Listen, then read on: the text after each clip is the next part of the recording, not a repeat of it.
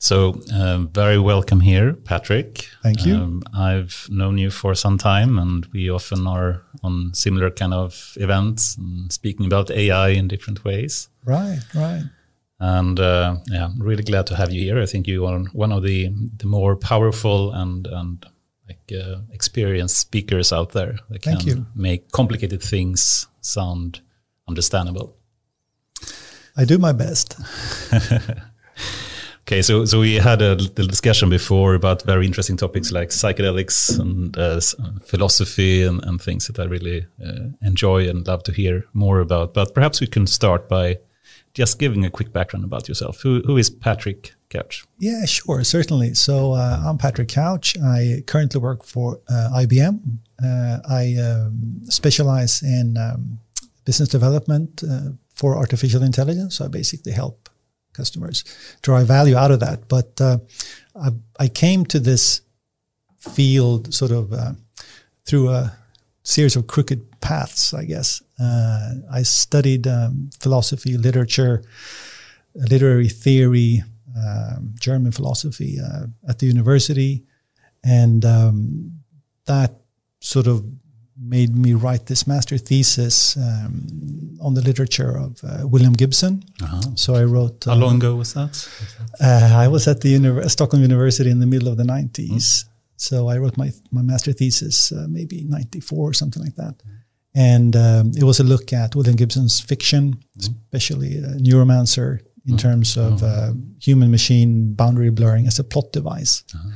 And uh, and I was thinking I was going to pursue a academic career, and sort of I, I went on to uh, pursue a PhD. But then, sort of in the at the end of the '90s, the dot com era just got ushered in, and and uh, all of a sudden, all of my friends that were at sort of business school, they started up companies, and they were all like dot com companies, and and it was sort of time for me to take a breather from academics. Uh, so I uh, I ended up uh, in Stockholm working for this small little startup, and that was sort of the, the my entry point into the the wonderful world of, of IT. But I've always been very interested in in um, in technology and and especially the internet. I mean, I think I'm born in the in the 70s, and I think um, a lot of us got really fascinated when the internet started becoming real. Um, some of us had been early out on like bulletin boards, and uh, Right. I benefited from having. Did you have the mo- modems as well? I had the modems, Yeah. absolutely, and I had a, I had an older brother who was very early on the bulletin boards, yeah.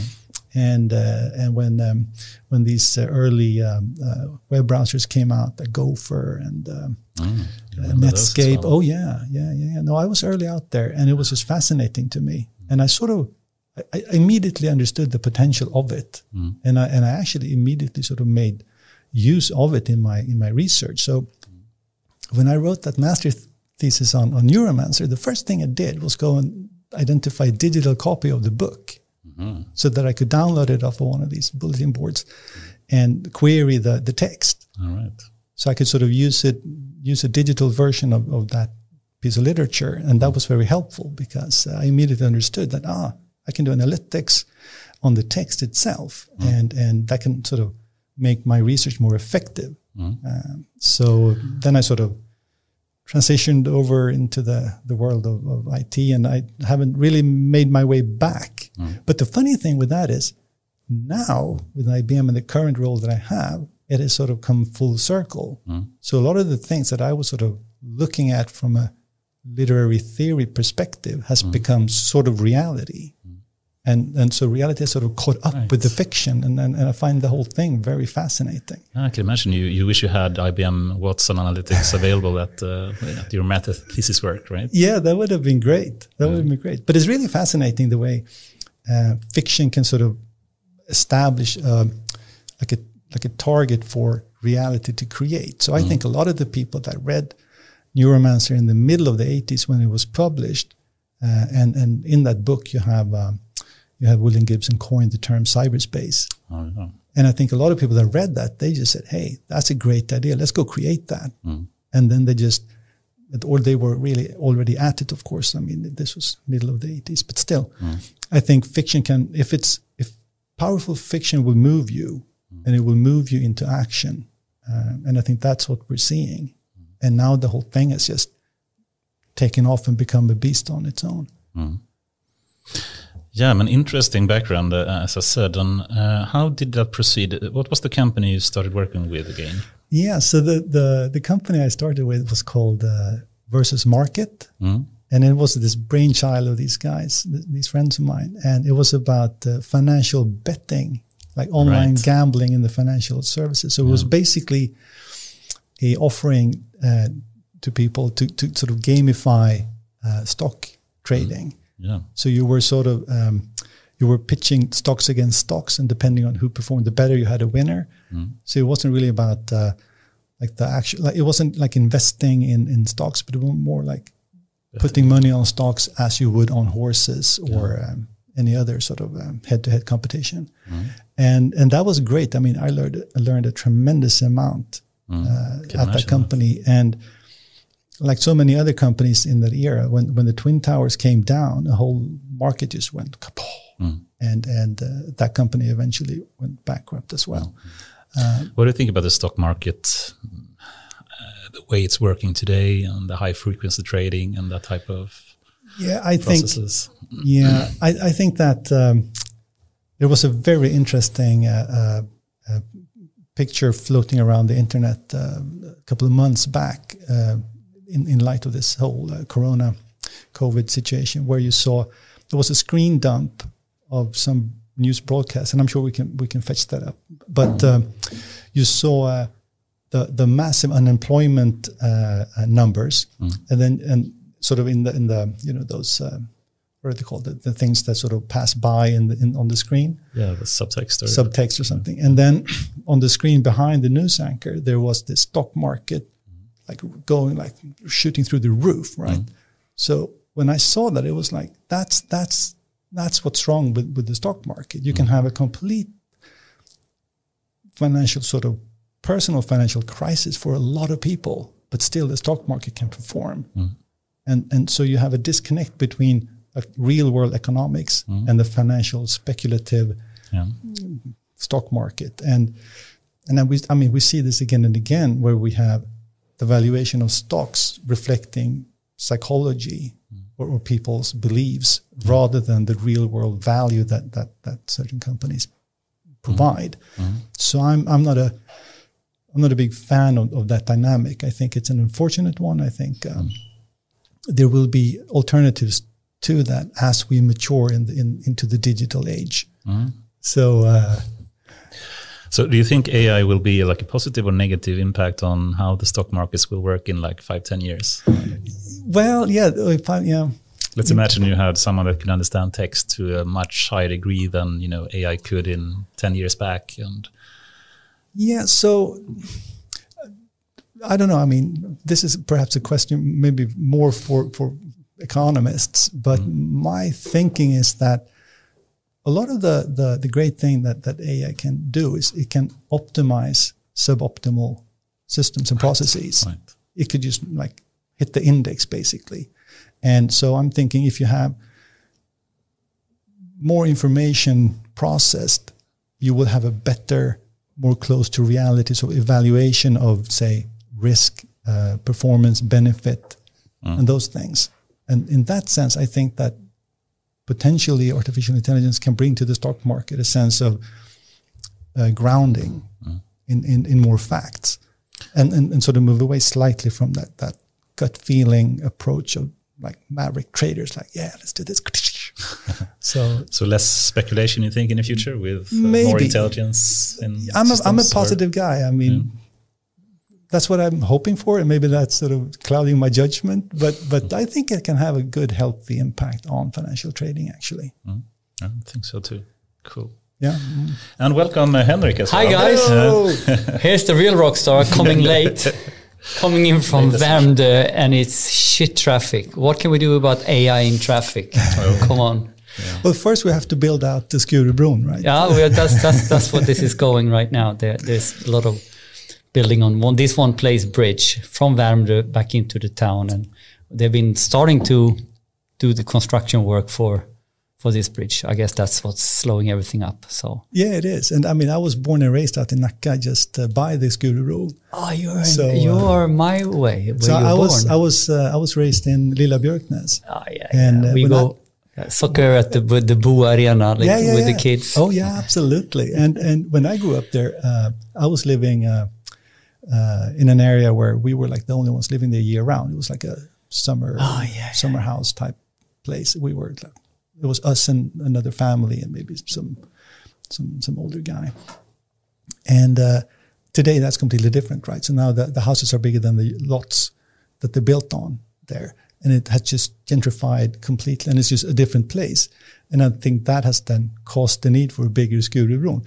But what I think is needed is just a reworking of how we think about moving matter around in terms of the job and the workplace. And I think if you want to fix transportation, I think you should just decrease the need for it. you know, it's like they say the best energy or the save the cheapest energy or transportation is the one you don't use. Right. Right. Exactly. And I think. Uh, you know, this whole working from home, COVID times uh, has shown that uh, maybe we don't need to move around so much. I mean, we certainly benefit from from having a social, real world context, and, and it's great. But I think just look at the climatological impact of transportation. I think, I mean, it's not sustainable. So I think the future's transportation is less need of it and more clever use of the immaterial aspects of why you travel. Like, why do you go there? What is the purpose of that? Can you can you create another situation different from the one that, that, that you have today? so I think uh, you know this whole electric mobility thing, the the more lighter touch on on the on the vessels used or the vehicles used is the right approach. I think uh, building out uh, digital infrastructures is a good thing, and yeah, so on and on and on. I think there are a lot of different technologies that can be brought to bear to just decrease the need for moving stuff around. 3D printing is this great uh, fun thing that that if it were to deliver on its promise, it would just be fantastic maybe won't, but but. Uh, but I think this is from a data and AI perspective also really really interesting how we see these fundamental mega trends of, of real things we need to change our energy systems, our transport systems, our public sector, mm. and everything. I want to test this idea with you. I think what happens is that these fundamental areas is sort of also driving fundamental ecosystems in the future. And with an ecosystem, actually, it's data that needs to flow, algorithms that needs to flow. So the whole to rethink transport, actually, or you know, uh, is is to rethink the whole ecosystem around transportation, both goods, people, you know, the infrastructure in terms of uh, what what trains we have and all that, and planning but but isn't this also an ecosystem topic that really closely is connected to how data can flow and how algorithms can flow to optimize these ecosystems? Oh, absolutely. And I think optimization is, is the key here. And, and like we said earlier, yeah. I think that a lot of the artificial intelligence algorithmic uh, um, approaches to to to um, to tackling problems um, points to uh, um, a, a, clever way of doing something completely differently but but maybe with the same uh, like targeted outcome. So, um, I mean, for instance, you know how people say, um, but your car is used what twenty percent of its time or something. You have it parked at the office, in the garage, at home, or whatever, and so you have this tons of material that you require to just move yourself. You're you're what like 70 kilos of, of flesh around. And Thank you. and, you and you put and you put yourself in this uh, 1.5 ton thing, and it's just nonsensical, right? Why would you want to do that? And the reason for that is previously it was like the best way of doing it. Like to have a car and just build roads was great. Then you could all of a sudden have free movement in a way you hadn't had before. You could reach greater distances than you could before. But in, in the wake of that, you have cities that are just in, uninhabitable. So, so it has come at a cost. And I think again, I, I, I saw this um, article many years ago. I think it was a study or a, not a study, but uh, there was a piece published by the Singularity University about what if you were to have autonomous driving as a reality on Manhattan. Mm. What would it mean? What would that mean? And it meant basically that you could do away with 90% of the vehicles. So if you remove 90% of the vehicles from Manhattan, all of a sudden Manhattan becomes a very attractive place to hang around in because there's a lot of awesome stuff there, but it's just not okay right now because of traffic, basically. So it's Manhattan is an island for, for cars, not for people. But if you could change that, I think we're, seeing that. I saw just earlier today there was a post by by um, Erik Givmark, I think his name is. He works for uh, for Volvo in, in one of the uh, some, uh, like brands there, and they're doing a, um, a really interesting research thing at Hälsingegatan to see together with Vinnova and some other actors how you can rethink inner city uh, mobility and, and traffic. So I think there is a great need for just rethinking the whole thing and not just continuing in the same way but tweaking it. But, but, we, we need to shatter it basically.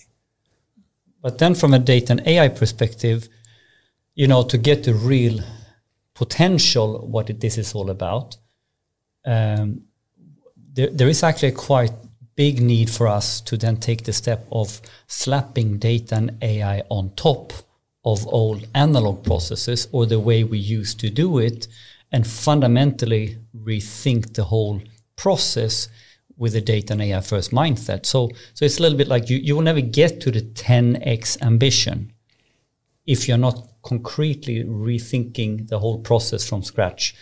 Uh, what you're highlighting now. Right. I think you're absolutely right. And I think um, Tesla is showing precisely this. I mean, they have basically all the Tesla cars out there form this ecosystem of Teslas. Mm-hmm. And all the data is flowing across that entire ecosystem.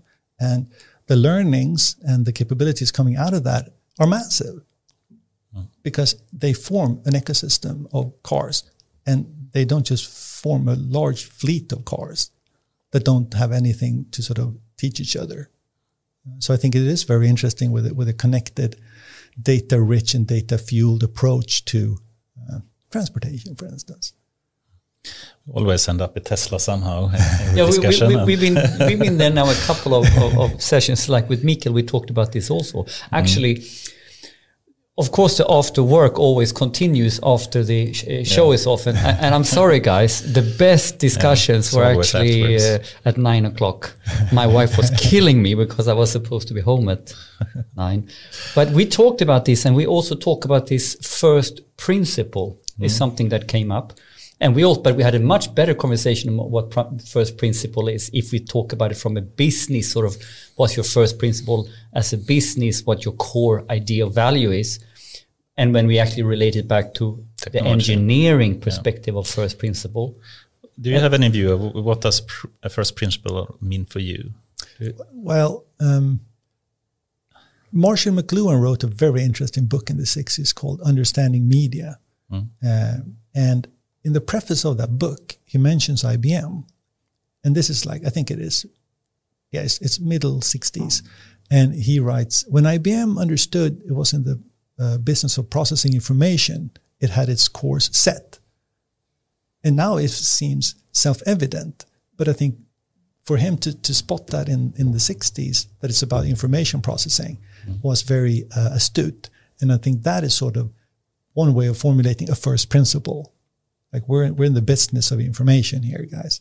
That's and, what we do. And and, and this was Klingvall's uh, yeah. angle. This you have exactly mm. the same understanding of first principle as uh, Mikael Klingvall, who's a data scientist. And so something about sticking to the vision, so to speak, and yeah. having the right vision from the start in some yeah, way. Exactly. And then there's sort of you, you know the I mean we spoke about philosophy earlier, mm. and and and I find it very interesting. And uh, you know the Greeks had that uh, know thyself motto and the British mm. romanticists sort of embraced that. But I think that that urge, or not the urge, but that um, the, the the the endeavor of knowing yourself, that that reflective effort, I think, is very valuable. Mm. And and when companies do that properly, you can have the, this um, self understanding of your business and what your value is. Uh, to really play an important role in how you then make money off your business. But if you don't understand what you're doing, then you may sort of self identify with something that then doesn't have sustainability over time. So think of Volvo, for instance. Volvo is no longer a Swedish company, but they retain that, that uh, tail uh, yeah. made by Sweden, right? And then and then I remember I was in this panel the panel discussion with um, with with a with a senior person from Volvo, and she was. Uh, she was uh, saying that well you know at Volvo we're sort of we're, we're working with this we're trying to embrace the idea that we may not be working with selling cars anymore. And that's a tough swallow for a lot of people. But but today i saw that volvo has this idea of by i forget 2030 or something they will have 50% of their cars on subscription. So half of the fleet half of the cars out there that are volvo cars aren't sold cars so what is your business? Do you sell cars? Well no you don't. So what do you do? And then if you just reflect upon what you what you actually do then you will sort of be able to do that thing that first you will stick to the mm. first principle but it will look differently over time depending on you know market dynamics and other things. But Anders, I, I, sorry, I, I really want to have your engineering point of view on first principle because Yeah. I think this is really vital as well in this mm-hmm. kind of innovation. I mean, it would idea. have been fun to hear you reflect on, you know, if you take the, the first principle approach, but from a technology point of view instead of a business point of view, and just see if if you apply that for IBM, would that be appropriate or not? Or Volvo, I really like what you said about, you know, changing, you know, instead of selling cars or even selling a service, you actually sell a function, and this mm. is the circular economy kind of thinking. Um, that perhaps is changing the first principle in some way. But from a technology point of view, and, and going back to Elon perhaps, and thinking Tesla or thinking SpaceX or SolarCity, I think SpaceX perhaps is the best explanation for it. And um, they want to build rockets, and then they look at, you know, how does it work today? And then you can say, okay, let's do like other people do, and just to try to improve the process a bit. Or you go to the core physical principles of how rockets work and rethink is this really the right way to do it? Hmm.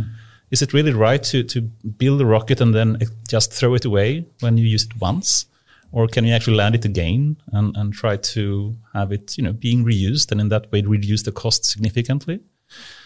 And then just thinking that through, you know, hmm. going back to, to the original part, you know, how do you actually build this? What are the fiscal laws making a rocket work?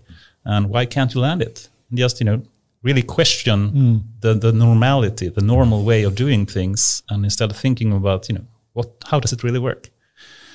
And, and I guess that's the way Elon at, at least thinks about first principle as, as well as I understand it, at least. Uh, what, what's your thought about that from a technology point of view?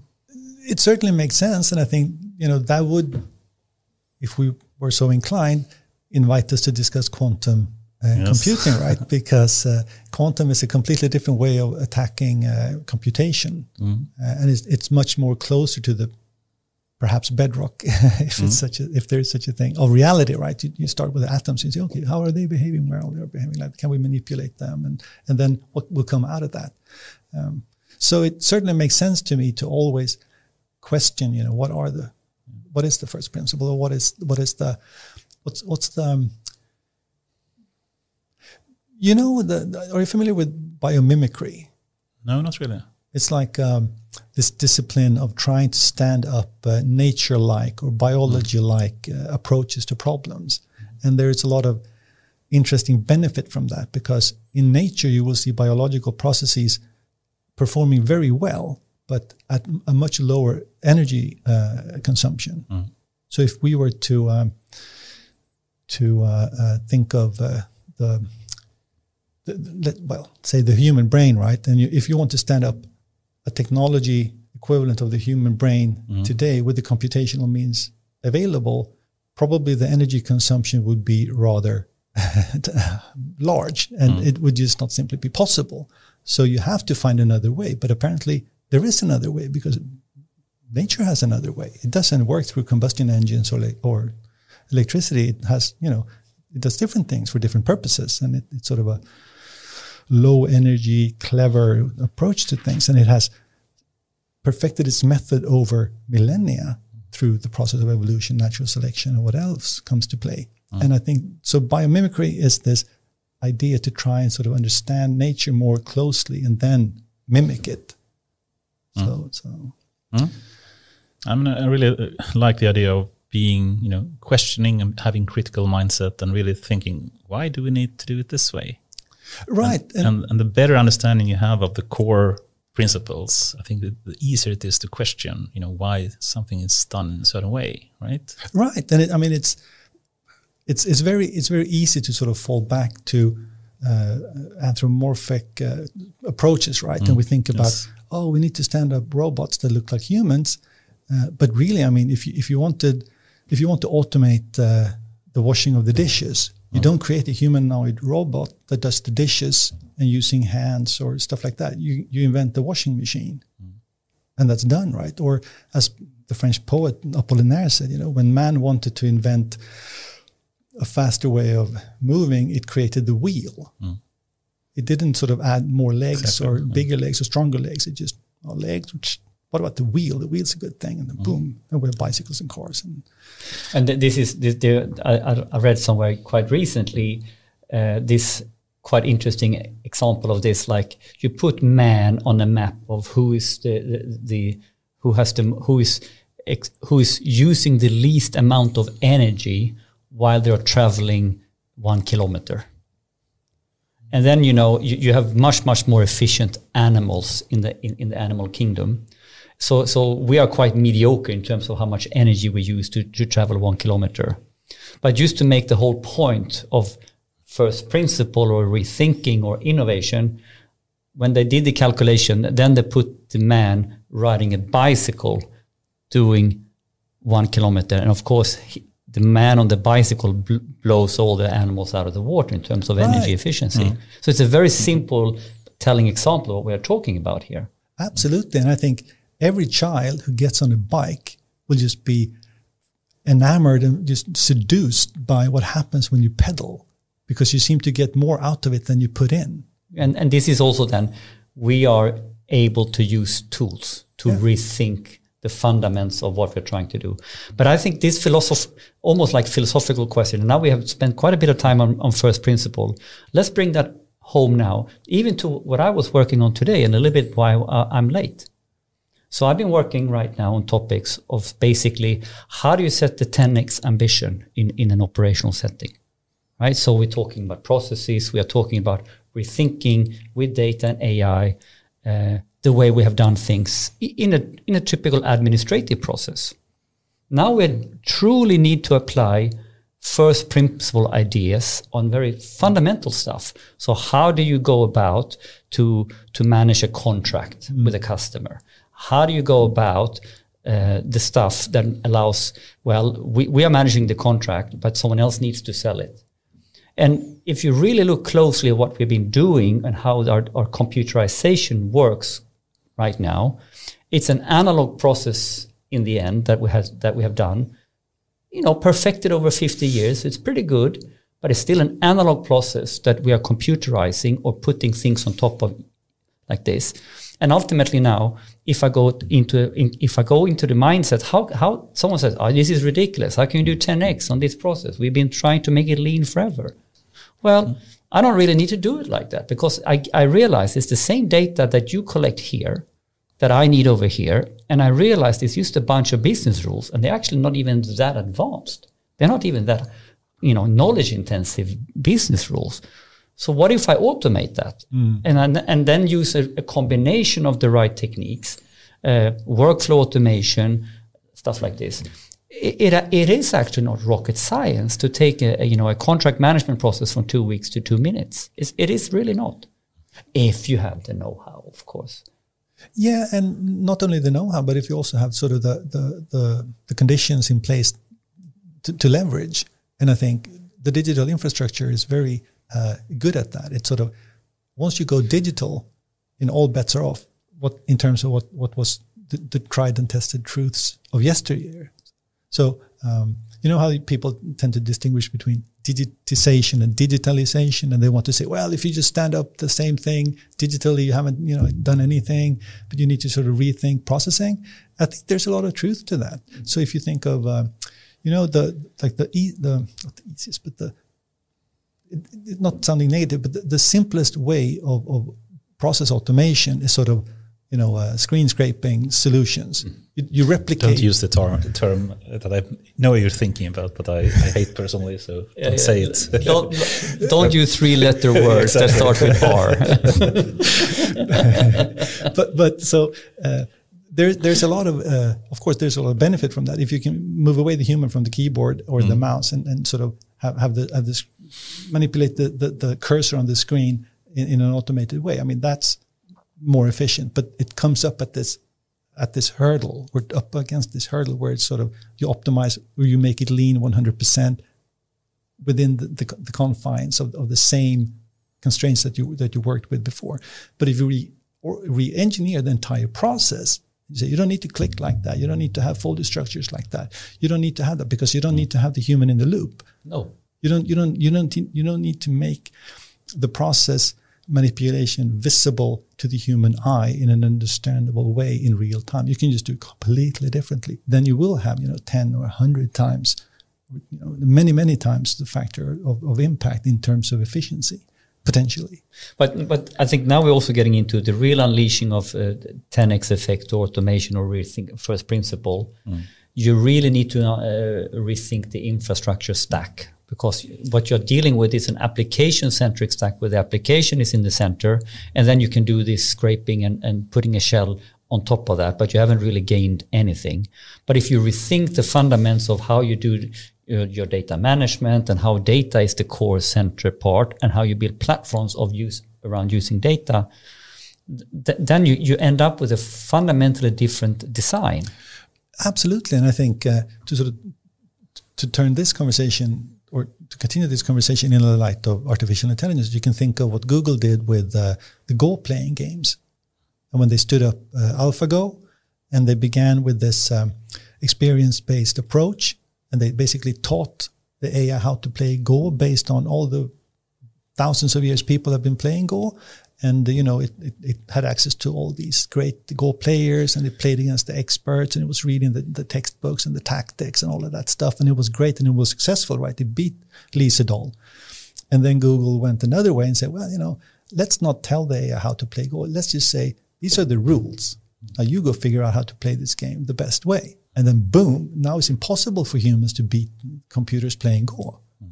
because some of the moves are just not in the textbook. It's not in the experience of the human field in terms of people having played it before. And I think there was that that move, the hand of God move. Um, Yeah, exactly. and and so I think it's really interesting. I mean, when people talk about being data driven, that is precisely rethinking and re-engineering approaches to to or solutions to problems. And don't just put like a coat on top of some existing process that does exist and try to to make it stronger in somehow. It's it's like taking a goat and you just put a suit on it, or you put like robotic arms on a goat. It's still a goat. So you can I- only I- do smaller incremental improvements in the speed he can move. But if you remove the goat and replace it with some And, and Like this horse. is and, and this is this is the difference between slapping data and AI or digital on top of an analog hmm. process. Further, go back to first principle and rethink now what is data management all about. If I'm needing to manage data, not so I so I can code myself, but I free up the data. I wrote, I, I give, I give the computer the rule book, and then he can write the software himself, so to speak. I mean, I- I think this di- dimension of machine learning and AI also as a new coding paradigm. I'm not sure how well understood that is. You know, mm. what's your take on that? Do people understand this difference in coding? Fundamentally, that we don't need to code every single business rule, but we give instructions and data. Yeah, I, well, I think that um, the data science community, and you know this much better than I do, I think is very sophisticated when it comes to this. But I think maybe the the um, uh, some of the business owners or lines of businesses type people that aren't um, comfortable with with this uh, uh, data driven approach to to solutions will want to ensure control of behavior through rule based approaches or programmatic approaches because it becomes too weird, uh, sort of as a as a as a cultural approach to a problem to say, well, you know, we don't really know how we're going to tackle this. Let's just have the AI fight it out and see what it comes up with, and you know, we'll pick the best thing. And you know, people are uncomfortable with that, but I do see it moving into that that area. Especially primarily, I think, because the compute power is so massive now that you can actually do brute force approaches with very interesting outcomes and then sort of pick out out of that sort of brute force effort where you just iterate like mad. Some really clever innovative new ways of approaching things. And then you just discard all that that, that that iteration and then you make use of that that that gold nugget that you get. Mm. there's so many interesting uh, questions here that we continue with. And just you know saying makes things stronger we had discussion today at work with uh, gpt-3 and mm -hmm. stuff like that so it would be Let's Interesting. talk about GPT-3. Before perhaps we go into that, and it would also be awesome to hear like uh, what is really intelligence and your view on that. And IBM has previously used term like cognitive intelligence, and, and what's the, the potential difference? But we interrupted actually the background about you as well. So I think we came to the point where you you started this company that basically gamified uh, stock trading in some way. And, and what happened after that? And how did you get started at IBM? Yeah, right. So. Um, yeah, so yeah, so I, I, I when when this uh, when, when, the stock market came down, the twin towers came down, uh, the the new economy uh, turned out to be bound by certain constraints similar to the old economy. Uh, there were there, there was basically um, uh, for myself personally. Then what what happened was that since I had then spent a lot of time, a couple of years in this company, which was an online betting company, uh, the the learnings from that. Um, uh, eventually put me at uh, the Swedish horse betting company ATG. Right. Uh, because at this time, this was um, early 2000. Mm. Uh, there was a there was then a discussion of a deregulation of the gambling market in the Nordics and in Sweden, uh, which has now sort of happened, but it was discussed then. And and ATG was a very traditional horse betting company with with most uh, betting done at the tracks. Uh, and they, they, they realized that okay if if um, if external player comes in, actors come in, and uh, and the digital uh, uh, online betting takes off, then we are exposed. So we need to we need to get young kids in and, and help us figure out how to sort of think about this. So I was recruited uh, into ATG and I, was working with uh, analytics there to try and sort of help them better become sort of data driven. Uh, and um, and so um, and and it was quite successful. So ATG sort of managed to uh, to really make good on on on the value of digitalization for them. So they digitization, perhaps they did that too.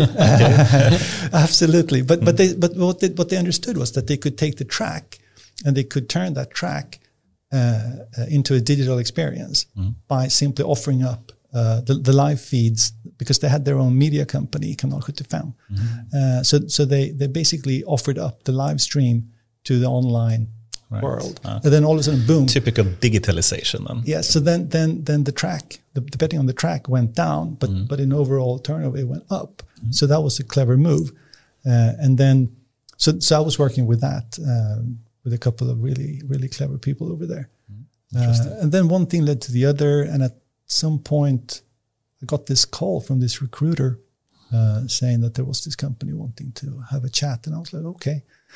And then it was it turned out it was IBM, and I was like, what? IBM? And and this was 2010, and at that time, although I had been in in the IT business for 10 years and I'd been doing you know fairly advanced information analytics stuff, IBM wasn't on my radar really as as a company of great interest for, for what in terms of what I was sort of looking for in terms of you know advanced analytics and and uh, really sort of refined ways of working with information. But that turned out to be sort of just a misconception on my part because mm-hmm. this was sort of around the time that that IBM started looking into artificial intelligence more more explicitly, and they formed the the Watson Group as a right. business unit, and then 2011, I think, was the Jeopardy, the exactly. Watson Jeopardy Challenge. So it turned out to be a very interesting company to get on board at, at that time. Uh, um, so that the Jeopardy sort of thing is super interesting and would be very interesting to hear more more about. But they had a business unit for Watson before the. Jeopardy channel channel. Yeah, yeah, they did. So they, they formed. No, no, sorry, no, that's that's incorrect on my part. I think they the, the, Watson Challenge was in 2011. I think maybe the Watson Group was formally formed as a business unit 2013. Oh, okay. But anyway, there was a lot of talk about Watson uh, when they when we bang the drum on the what on the on the Jeopardy challenge, Mm. and uh, IBM has this tradition of, of posing themselves grand challenges, Mm. and of course Google now sort of co-opted that term. They talk about the moon land, the moon shots, Mm. but it's really like an IBM approach, I think, to to to tackling really really really interesting problems, and of course. Landing on the moon was a grand challenge. Beating uh, Kasparov at chess was a grand challenge. And Yeah. Watson was a very, very grand challenge. And and the way to test, um, uh, like how what can be done with with uh, with language based processing and, and sort of mimicking human language and, and what then became you know the whole field of natural language processing and natural language understanding was sort of ushered in I think by IBM with that Watson uh, Jeopardy challenge because it was so amazing and it was so out of there. I mean, this is such an interesting thing, and perhaps we should just dig a bit deeper into Let's it go since here. we. Yeah, Yeah, sure. we have to. when we have the when we have this guy Yeah. who knows the story from the inside, it's really cool. But I certainly agree. You know, there there are a number of seminal moments in AI, and I think the the Jeopardy challenge was one. I think the Deep Blue when they beat uh, Kasparov was another. How would you rate those two uh, in the IBM history of AI? As like, which one was the greater challenge to actually overcome? Yeah, I, I don't know. I guess I'd be reluctant to, to sort of post the two again, pitch the two against each other because it's difficult. Once something is shown to be possible, you forget how tough it was to actually try it. So And, and just for people that, perhaps not know about these, uh, I mean, uh, Kasparov and Deep Blue that was in '97, right? yeah, And, yeah, you know, 97. Yeah, when, when I you know hear about this, some people come up to me and say, "Deep Blue didn't have AI uh, at all." What's your reply to that? Yeah, so that I guess brings us back to the definition of intelligence. And I know there's a lot of nitpicking when it comes to that term. Uh, I stick to a very, very homemade uh, definition of, of uh, uh, artificial intelligence, and and that is, uh, it is to me, it is intelligence without biology. That's it. That's the only definition I stick to when it comes to. Then you have to know what intelligence is, right? Yes, and then I, then people say, "Oh, but that doesn't give us anything, right?" Mm-hmm. And then so when I'm asked, you know, and I think you were at that event Mm. uh, where we were both uh, participating, and uh, and we and uh, and that that that at that event there was this guy who said, "Ah, but uh, because I had misunderstood something," but basically there was a case, a, a ruling in the U.S. Uh, like a pornography case, and uh, it was uh, it was it, it- there was a famous uh, quote by the judge of that case uh, on pornography, and he said, "Well, you know, I I can't define, I can't uh, give you a definition of pornography, but I recognize it when I see it." Mm-hmm. Good. Right, and I, and I have taken that to heart, and to me that is that is true of art. Mm-hmm. Like, what is art? You know, you define art, and you know, good luck with that. Mm-hmm. I stick to Marcel Marcel Duchamp, you know, who says, "Well, what art is what I say it is." I, I have This a very art, controversial definition, but I, I won't say it. No, But- please, no, no. no, no, go on. No, no, no. but, we don't talk more now because me and me and Goran is so upset when this guy comes up with I, you know, dit, dit, dit, dit, dit, and he does it afterwards when we have a couple of beers. So now, now I'm gonna put you on the spot. no, I want to, I want you to push this, Anders. Come on. oh, you don't like it. He doesn't like it. Sorry, man. I, I can. I don't want to take too much time here. I mean, it's really uh, Patrick that's uh, we're going to speak about. But the very short version is it's uh, work that they don't have any use for. That's all. but I agree with that. I think that is precisely it, right? Art, well, so art is an extremely interesting uh, topic, and I think it is really, really, really important for programmers, coders, developers to think of themselves as artists and alchemists. Mm. And if they don't do that, they are selling themselves short mm. because what they're doing is not is short of magic. I mean, it's it's it's amazing stuff, right? They create things out of nothing. I love it, right? And some things are certainly not useful, I guess, you know. But but maybe it is. And it's Can be useful from a psychology point of view, or for perhaps not always practical reasons, but for other reasons. Or Absolutely. So I sort of, to, to answer your question, what is intelligence? You know, I recognize it when I see it, but I certainly sort of, I expect a couple of things to be in play. Like I, I, I expect uh, intelligence, I, I expect a system that I then define as an artificial intelligence system to be uh, context aware to some extent. I, I, I, sort of, if you think of understanding as, as being able to put something into context, mm. like if you have a mathematical rule, it doesn't depend on context. You know, two plus two is four, regardless of whether it's Tuesday or Thursday or you know, raining outside. Doesn't matter. Two cars or two elephants. two plus two is four. A little but, bit like that. But uh, five ants is more than four elements. That's it. five, five ants is more than four elephants. Elephants. Right. Yeah, that, that's a very good example of. yeah, yeah, and, and that's this. great, right? So, so I sort of I expect out of, of intelligence, I expect a sensitivity to context, understanding. I also I also expect uh, a certain element of uh, improvement over time, like an element of learning. Like if, if you can't if you if you, if you can't change with new information, that's not intelligence. So, mm. so th- there needs to be a learning element there. I'm not sure if you've seen the. Um, there was um, the founder of Keras. He recently wrote a paper mm. last year uh, where he tried to define intelligence. Uh, have you seen it, or should I? No, I haven't. I can just uh, recap very quickly his way of talking about intelligence and see if you agree or not with it. But the way he spoke about it is intelligence is um, skill acquisition uh, efficiency. So what that means, skills can be many different things. Skills can be playing chess. It can be um, answer Jeopardy uh, challenges. It can be driving a car or whatnot, or playing a violin or something. It's a large number of different skills you can imagine you have or have not. And then you want to acquire it, uh, acquire it, and, and, that can be done in a number of different ways. Uh, but usually it is because you have to get some information uh, into your head or into the system that's going to complete some task. And the more efficiently you can acquire that information to be able to master that skill, the more intelligent you are. That, that's like a very like short, at least, description of that. And that in some way, you know, counters with knowledge, which is different. So you can have huge amount of knowledge, doesn't mean you're intelligent, but you can still have, you know, be really good at the skill because you already have the knowledge. But that's not a good definition of intelligence. Intelligence is really the efficiency you can acquire a skill, so to speak. What, what do you think about that? I think that makes sense to me, and it, it recalls something that uh, Jack Ma of Alibaba said at Davos a couple of years back, uh, relating to education, mm-hmm. where he sort of he he, um, he makes the he, he, makes the case for uh, the need for us humans to rethink our value vis-a-vis machines or technology. Then, mm. and he says specifically in terms of education that the educational systems have been a have been a fact-based transference situation where you learn facts.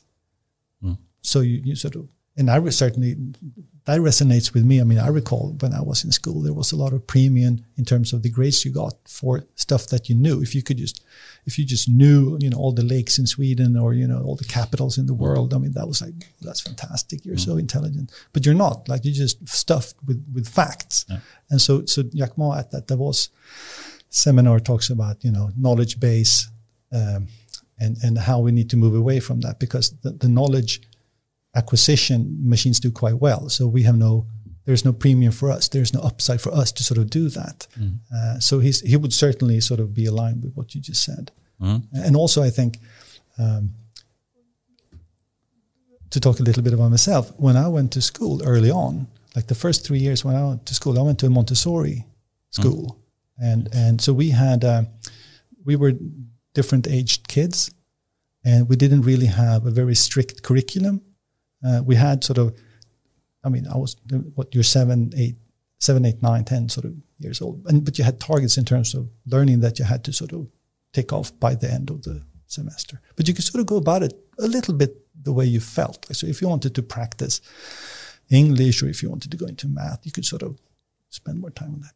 And then when when I started mellanstadiet, like the fourth grade, we had moved. So I had I moved into another school, like a traditional school, and I very early on understood that I knew less than my peers, mm. but I had learned how to learn. Right. Mm. So I was pretty good at learning stuff, yeah. uh, and and that to me then I sort of internalized it. You're intelligent, Patrick. Fantastic.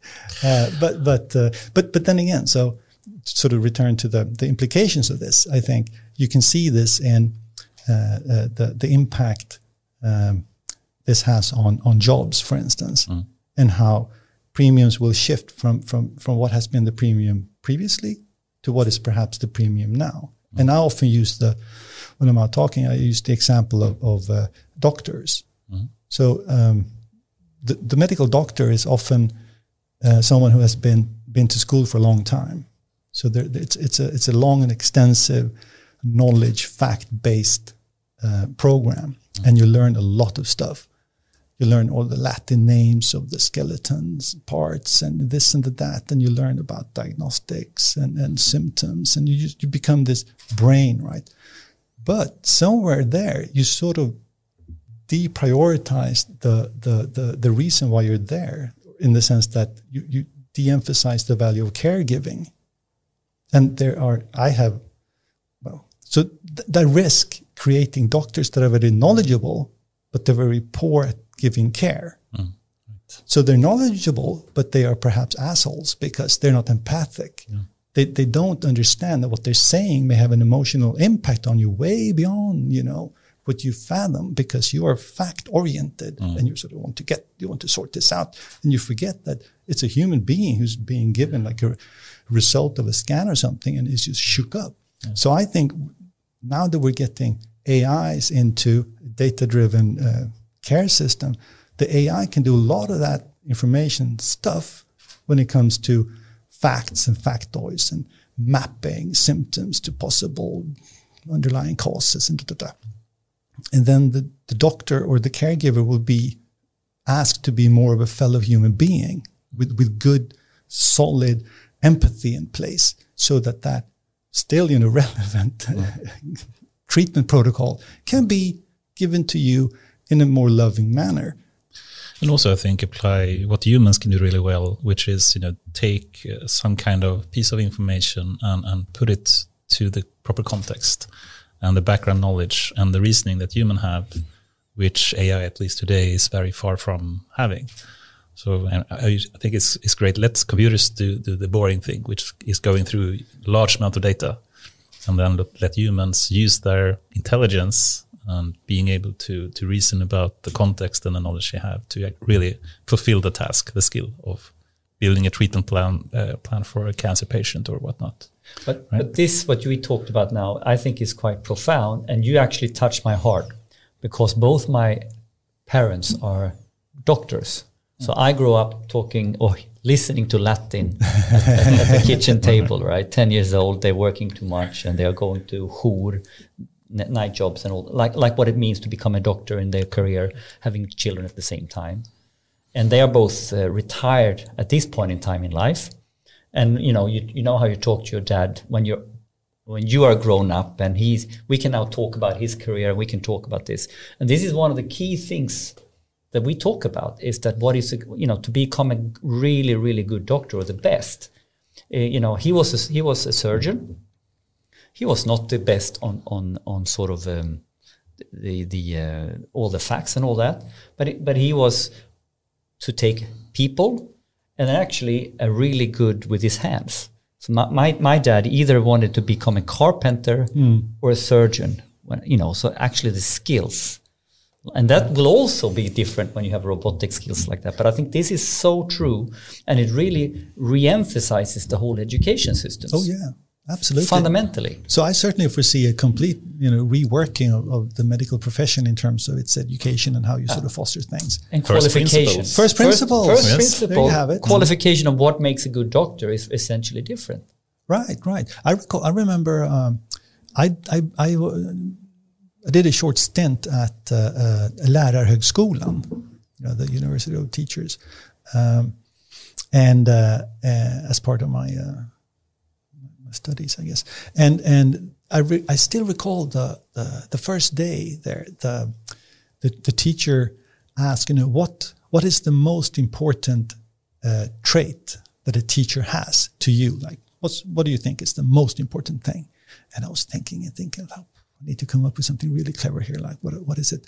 And then I then it just struck me like, oh, if you can make people enthusiastic about the topic, that's it. Mm. Touche. That's it. Right? I was wondering what you're going to ask as an old football, uh, you know, trainer and all that. this is the key. Yeah. How do I how do I start the inner engine of a person to want to learn more? Right. That's your main goal. Right. So it's not about you being enthusiastic about the subject It's or not about you being showing your knowledge. knowledge supremacy. There's something No. else. You want to seduce the other person into loving this thing because through that love will come knowledge acquisition as as a natural aspect. I couldn't agree more. So People need to want to learn, otherwise you can't really push knowledge into them, right? It, it, it Right. goes it goes into anything. It's like this classic. How many hours do you need to put in to become a master of something? Football, AI, Right. uh, doctor. You need to you need to love to put in the hours. right. And this is so classical when you have children, right? And my children has been playing football, and they, all all children are unique. And it, it's it's a good example, right? Like how like one kid is sort of. Uh, yeah, you know, he's a little bit into it, and he's he goes about it, and he's sort of grown more and more into it uh, as older he gets. Uh, the second kid is, you know, it's it's a social thing, you know, don't don't really care. And then I have uh, my my my youngest kid is is a, is an absolute football nerd, right? So so it doesn't really matter when you're a young kid, and they they have like one or two hours practice per week, because he goes down with his friends to Värmdövallen you know, and I drop him off at 10 o'clock and I can't get him out of there at six o'clock, you know, and he spent, you know, so I, you know, you will get good. Yeah. You will get really good. Yeah, absolutely. And there, there's that great. Uh, uh, there's a great uh, Alan Watts. I don't know if you if you if you like Alan Watts, but but you should. It's mandatory to love Alan Watts. uh, so Google Alan Watts. He was a uh, compared like a professor in comparative religion, I guess. 50s, 60s on the West Coast. But regardless, uh, he was also into Eastern uh, religion, Zen Buddhism, and and there's like a gazillion talks of Alan Watts recorded, and, and now they're all like floating around on, on the internet. But but there's one great thing where he goes, uh, my piece of advice to uh, people in school, and he basically says, you know, you need to figure out what you love. Once you figure out what you love, you go do that, and then the rest will follow. And Joseph Campbell. Uh, had the same thing about follow your bliss, right? And he basically go, and Alan basically goes, if you don't love what you do, you're not going to excel at it. But if you do love what you do, you will eventually master it, given your like whatever constraints you have. But there is an element of fear associated to that because if you love something that you think may be outlandish or not financially viable today, you may shy away from that. But Alan is basically saying, hey, you know, if you love it, you're going to turn that thing into such an awesome thing that you're going to be able to commercialize it. Don't worry about it. But that faith in, in, in this in this in the victory of love over fear is not that easy to maintain. Speaking about love and how to commercialize that, perhaps we, we lost the track a bit Yes, on, on. Jeopardy. and uh, I'd love to hear how actually IBM was planning to, to actually commercialize that. And I, I know, it's- yeah. But anyway, perhaps we can get back to that because I think a lot of people would like to hear Certainly. the story. And and just to finish off with uh, Deep Blue a bit, and and uh, if that's intelligence or not, I certainly agree with what you said. You know, if it looks like intelligence, it probably is intelligence. And even if it's a simple search algorithm that tries to do a lot of compute to to come with a solution, it has the skill to play chess in some way, right? Right. And exactly. And to return then to, to your initial question about, oh, but what is more impressive, like uh, beating a chess player, beating Go, or playing uh, Jeopardy? And again, to return to that notion of what is possible, and, and once it turns out to be possible, you forget how impossible it seemed before it was turned out. It turned out to be possible. So then you sort of immediately as it happens, you sort of devaluate that. So it's very difficult to put Jeopardy or Project Debater, uh, contrast that to to uh, Deep Blue. I think they're all hugely uh, impressive, and it, they just blow my mind. And uh, you know, and the moon landing as a, as a grand challenge for IBM and the computational stuff there.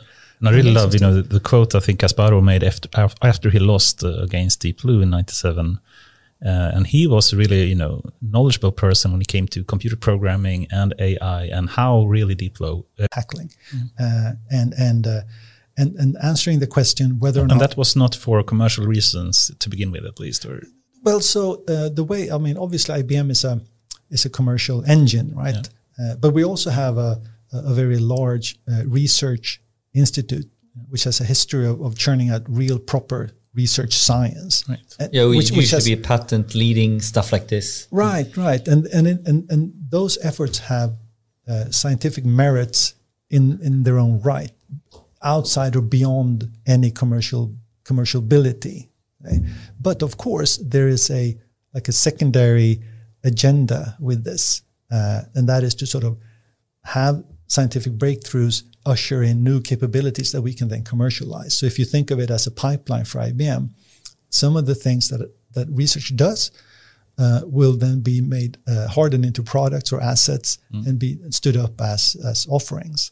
And and when when when um, in 2011 when IBM played uh, Jeopardy with with Watson, it was basically uh, a, a closed system, a standalone uh, uh, compute powerhouse uh, with a lot of very very interesting um, manipulations of, of a fairly small set of information. So people people sort of think of, of that Watson Jeopardy thing as just a very fast sort of online googling of, of, of a problem, put as an answer, and then you figure out the question. But that is not the way it is, right? So what that is is a parsing of human language and and standing that up as a capability uh, in, in in a digital way. And they had to do it the, the whole way, so to speak. They had to understand the, the speech, right? And they had to transform it to text. Or how did that Yes. process work? Yeah. So in in terms of the, the end result, the that instance of Watson had to understand the answer, and then based on the, the knowledge base it had access to, which was quite limited. It was basically the wiki uh, and some other data sets, but it wasn't like a, it wasn't the entire internet and then you just quick search power. But but it had a lot of information in terms of trivia and stuff. But it had to figure out uh, how to parse that answer and and go like parse the, the knowledge base to come up with the most likely question to be posed to match that answer based on what it knew. And then it had to do that sort of in a split second because those really good players they were quite fast. So you had to parse that. And at that Open- time, that was a problem. They had to use a lot of compute, right? To, Oh to- yeah, absolutely. And and they they they, they really. I mean, so if you go to um, uh, uh, the Watson headquarters in in uh, or no, if you go to IBM Research, I think in New York, that's where you have the Watson instance that play Jeopardy, and you can actually play Jeopardy there. Okay. And, and I've taken clients there, and it's really it's it's great fun. I mean, it's really really still amazing. Did you win? No, Oh, way. I, I think of myself as an intelligent person, but I'm, I'm a bit slow, so uh, that doesn't work for me. But anyway, so it had to it had to process that human language uh, in a split second, and it had to self-assess what it thought was the correct answer. So it didn't didn't take uh, uh, put money down basically uh, and get it wrong. So it also had to score different alternatives and assess which is the most likely one. And what, how confident are you? Are you confident enough to actually press the button and, and give that question? Um, and it was successful.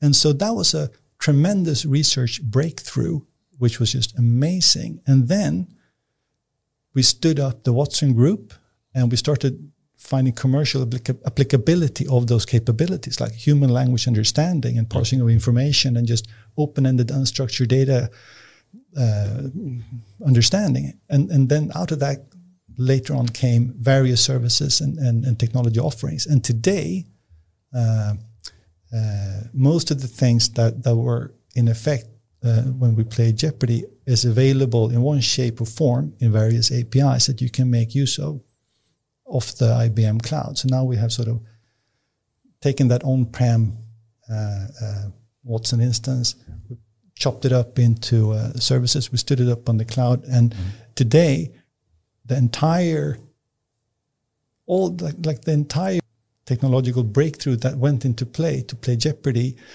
is just a subset of, of what is IBM's AI offering and what is being sort of put into the Watson brand. I have to ask, as, as an AI nerd, on, and uh, given you know the, the last years of breakthroughs in AI and NLP specifically, and at that time, you know, deep learning wasn't really a thing, and traditional NLP was a lot about like these kind of stem, uh, and lemmatization and removing stop words and statistical approaches, and, and today it's all about deep learning. how much do you think they, they can reuse, so to speak, of the uh, learnings from the Jeopardy challenge to today's Watson systems? Yeah, so so we benefited hugely from that. So there there's been so a lot of the deep Q and A stuff that went into the Watson Jeopardy instance, mm. you see uh, forming the, the basis of, of IBM's um, current uh, uh, Watson Assistant mm. offering, which is basically the, the conversation service or the chatbot, if you will. Mm. and also, uh, if you've followed the, the, the development the recent past few years, you know IBM continued the work, and we have launched this IBM um, Project Debater. Oh, I didn't know about that. What ah, okay, is that? yeah, so Google that IBM Project Debater. Mm. So this is uh, well, yeah, uh, we, we can take this many different ways, but but basically, um, it's a continuation of, of human language processing, mm. and um, today there's a lot of talk of GPT three and you know mm. all the magic it seems to be doing. i've IBM Project Debater, which was similarly as the Jeopardy challenge, put out of or taken out of the research, if you will, and mm. we made a big splash.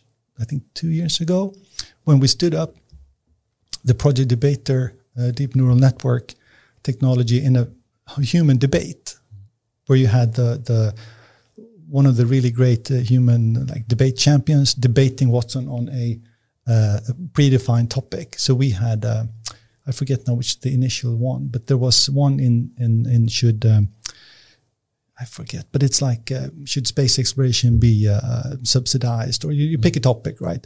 And then you then you uh, then you then you train the, the, the IBM project debater neural network on that specific topic, and then you sort of sit back and you have the, the project debater debate the human. And to, to, to what can can you say that in advance that person should be for or against something? Yeah, yeah. So well, yeah. So so you you just uh, you, you train you train the, the debater on this on the topic to be debated, and then you say, okay, so you are for and you are mm. against. Oh, nice. Then go hit it, and then if so, if you look at some of these debates online, because this was I think two years ago, so it has matured into a very powerful thing. But of course, GPT three has taken all the limelight now recently. But I think.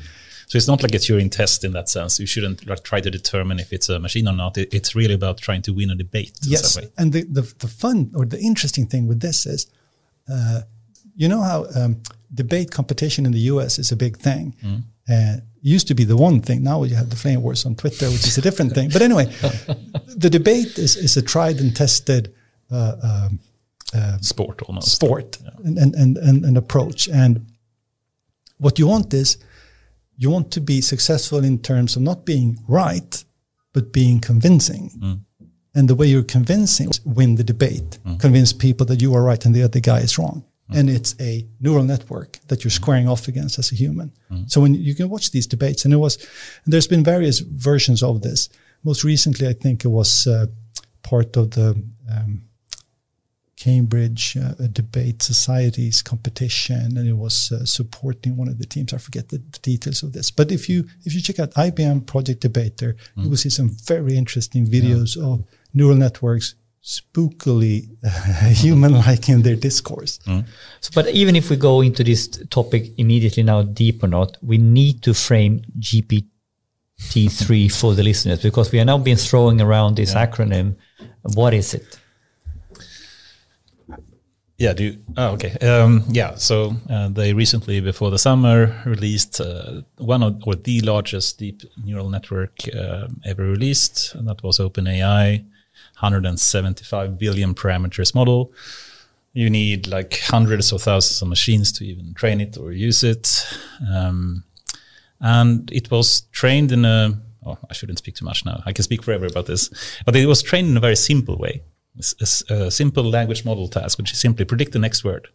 Given some piece of words, predict what the next one should be. That's it. That's the only thing, the objective it was trained on and then a huge, huge amount of data and a huge model um, that they use to train it. So simple task, but really, really big, both in terms of data and, and the model.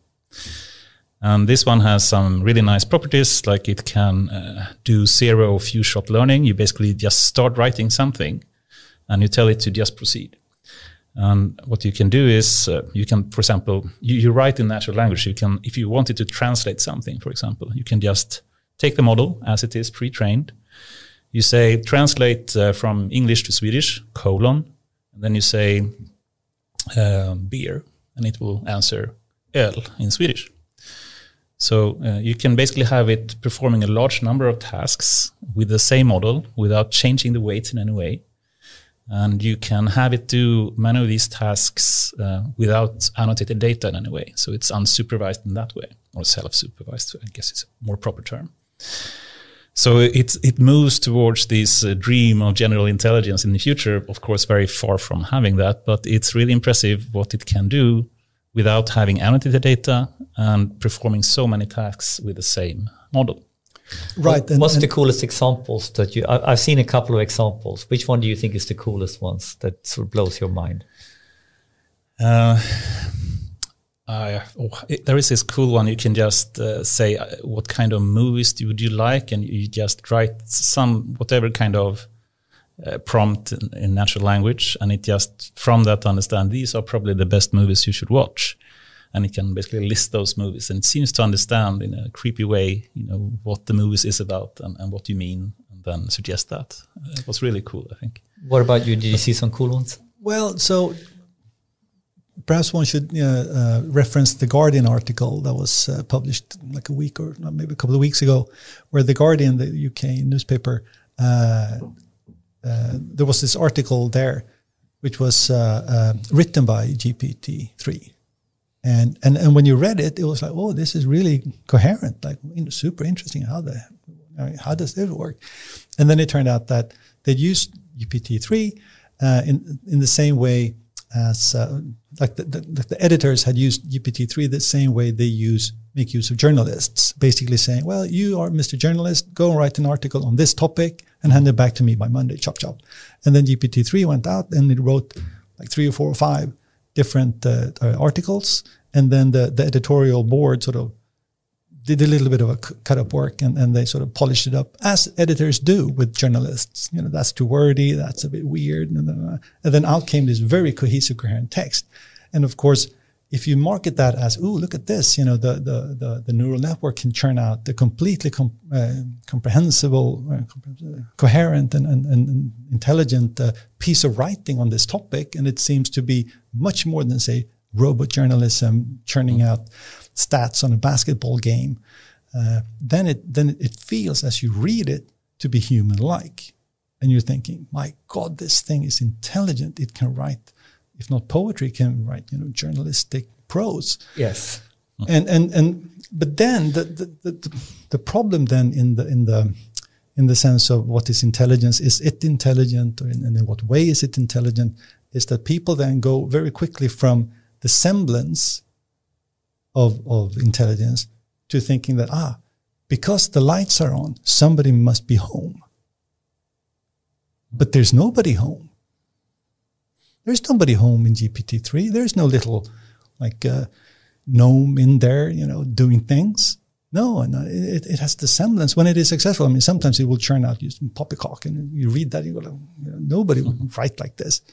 So it's sort of a hit and miss thing. But regardless, it's a tremendously impressive pursuit of technology and very interesting as a testing ground or battleground for some of these questions around natural language understanding. And it raises, it certainly raises questions about in the era of digital fake news, deep fakes, mm. what's going on, who's the sender, who's the receiver, what's the agenda, what is this used for. I read some article that somebody wanted to classify GPT-3 as a weapon or, I mean, it's, and, and, but you know, weapons of math destruction, right? So, yeah. and, and just to, to make it, set the record straight a bit, I mean, there is so much hype around this model and people think they can use it for anything and it's super smart. And it's really not. There are so many examples where it completely fails to, to do many, many things. And even, you know, for, for most tasks, it's much easier to find a single model that can do anything better than what GPT-3 can do. So I, I would specific narrow yeah. task type, yes, exactly. type model.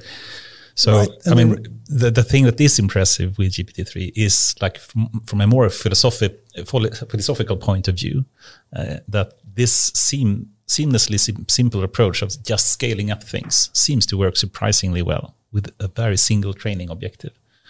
But it's not really practical useful Uh, and I hope people understood that more because we get so many requests, you know, saying, "Can't we simply use GPT-3 for this?" But, but I, I, I, saw I saw the cost when they commercialize this now. What's the cost of uh, pushing GP3 to a certain topic? I, I, heard like millions of pounds to get it started on on, on in a context, or I don't I don't know the details. I, read something. Yeah, it's many millions of euros or dollars at least to, to train it. Um, I think it's like if you take the, the one of the best uh, GPUs like uh, the NVIDIA V100, uh, I think you have to train it for 355 years or something.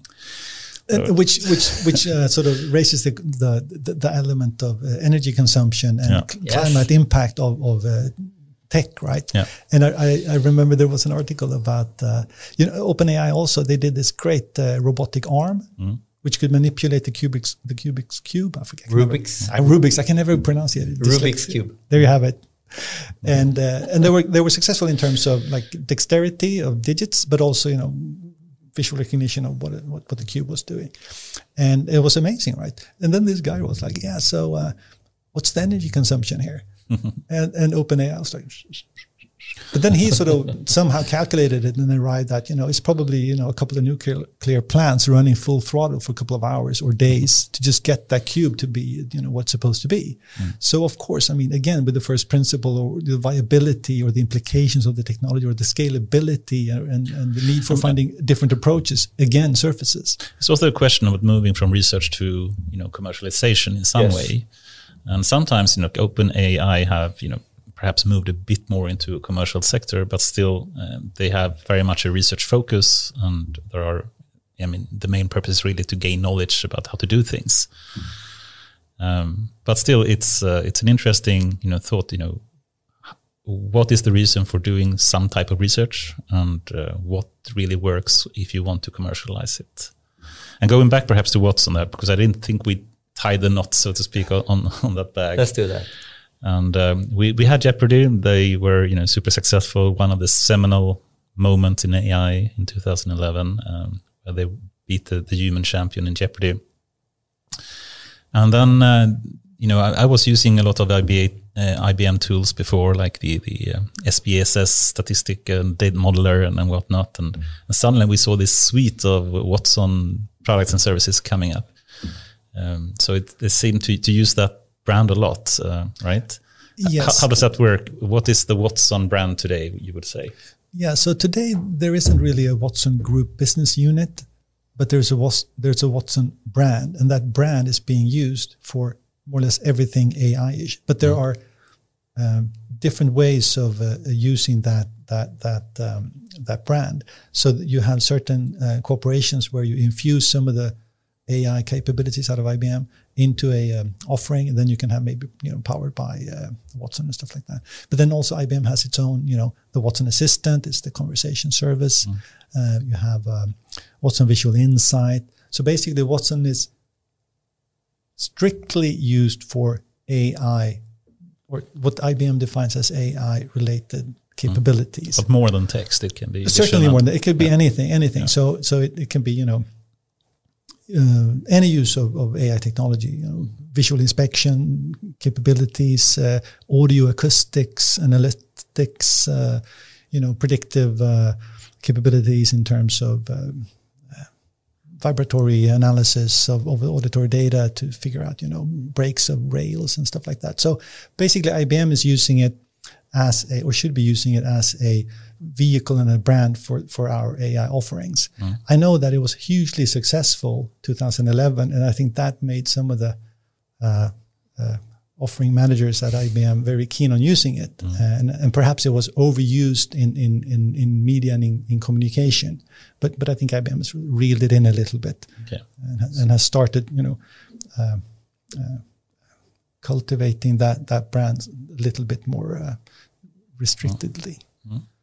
So another topic we didn't really finish uh, speaking about intelligence and, and IBM at least before used the term cognitive intelligence. What did they mean then, and, and what's the yes. idea today? Or yeah, so I think IBM was early on using cognitive technologies as our approach in, in cognitive business, and co- the cognitive enterprise was a was a was a. Uh, and what do we mean with cognitive in this sense? Yeah, so so today we would talk about AI infused capabilities, perhaps. But IBM move away from from the, the, the risk of being misunderstood and, and sort of moving away from the, the technical nitty gritty nitpicking of definitions like is this really AI? Is this really ML? Is this uh, an adversarial network? What is this? So they wanted to use something more business oriented and to show that you know the technology the technological underpinnings of these capabilities may be of different kinds but what we're trying to say is we want to usher in a sophisticated use of analytics and information management based on these technologies that other people talk about, uh, used as AI, ML. Uh, there were a different. There was a bunch like ten years ago. There were a bunch of different. Yeah, there were a bunch of different use being words being used, and IBM sort of, I think, stuck to cognitive because we wanted to stress the human-like element of the technology regardless of its underpinning. So again, you know, is Deep Blue playing chess intelligent? Well, is it cognitive? Well, you know, yeah, it's cognitive. It's it's thinking, but what is thinking? Well, you know, do we really are we interested in in in a theoretical philosophical discussion about what is thinking, or do we want to say, hey, do you want to use these capabilities to to improve your business results? So I think IBM wanted to move away from a technology focus to a business focus by using cognitive computing and cognitive uh, technology. And then the cognitive enterprise became the the label in which we sort of tried to work digital transformation projects infused by AI technology. But but I, I think this is also a little bit tricky, and and and maybe I'm opening this up too early, but I, I kind of want to go here a little bit with with you, Peter. Is that I think there is a misconception what advanced analytics and using machine learning for you know you know we had this conversation what a data scientist is versus a machine learning engineer and, the, and there's a misconception of use cases here how we can use machine learning for very for engineering purposes versus actually uh, i'm here to to to really understand you know the insight advanced analytics to me is is different and we are now basically ending up you know human-like uh, insights where we have taken away the the bias, la la la, you know, you know, which is advanced analytics is the word I would sort of frame this in.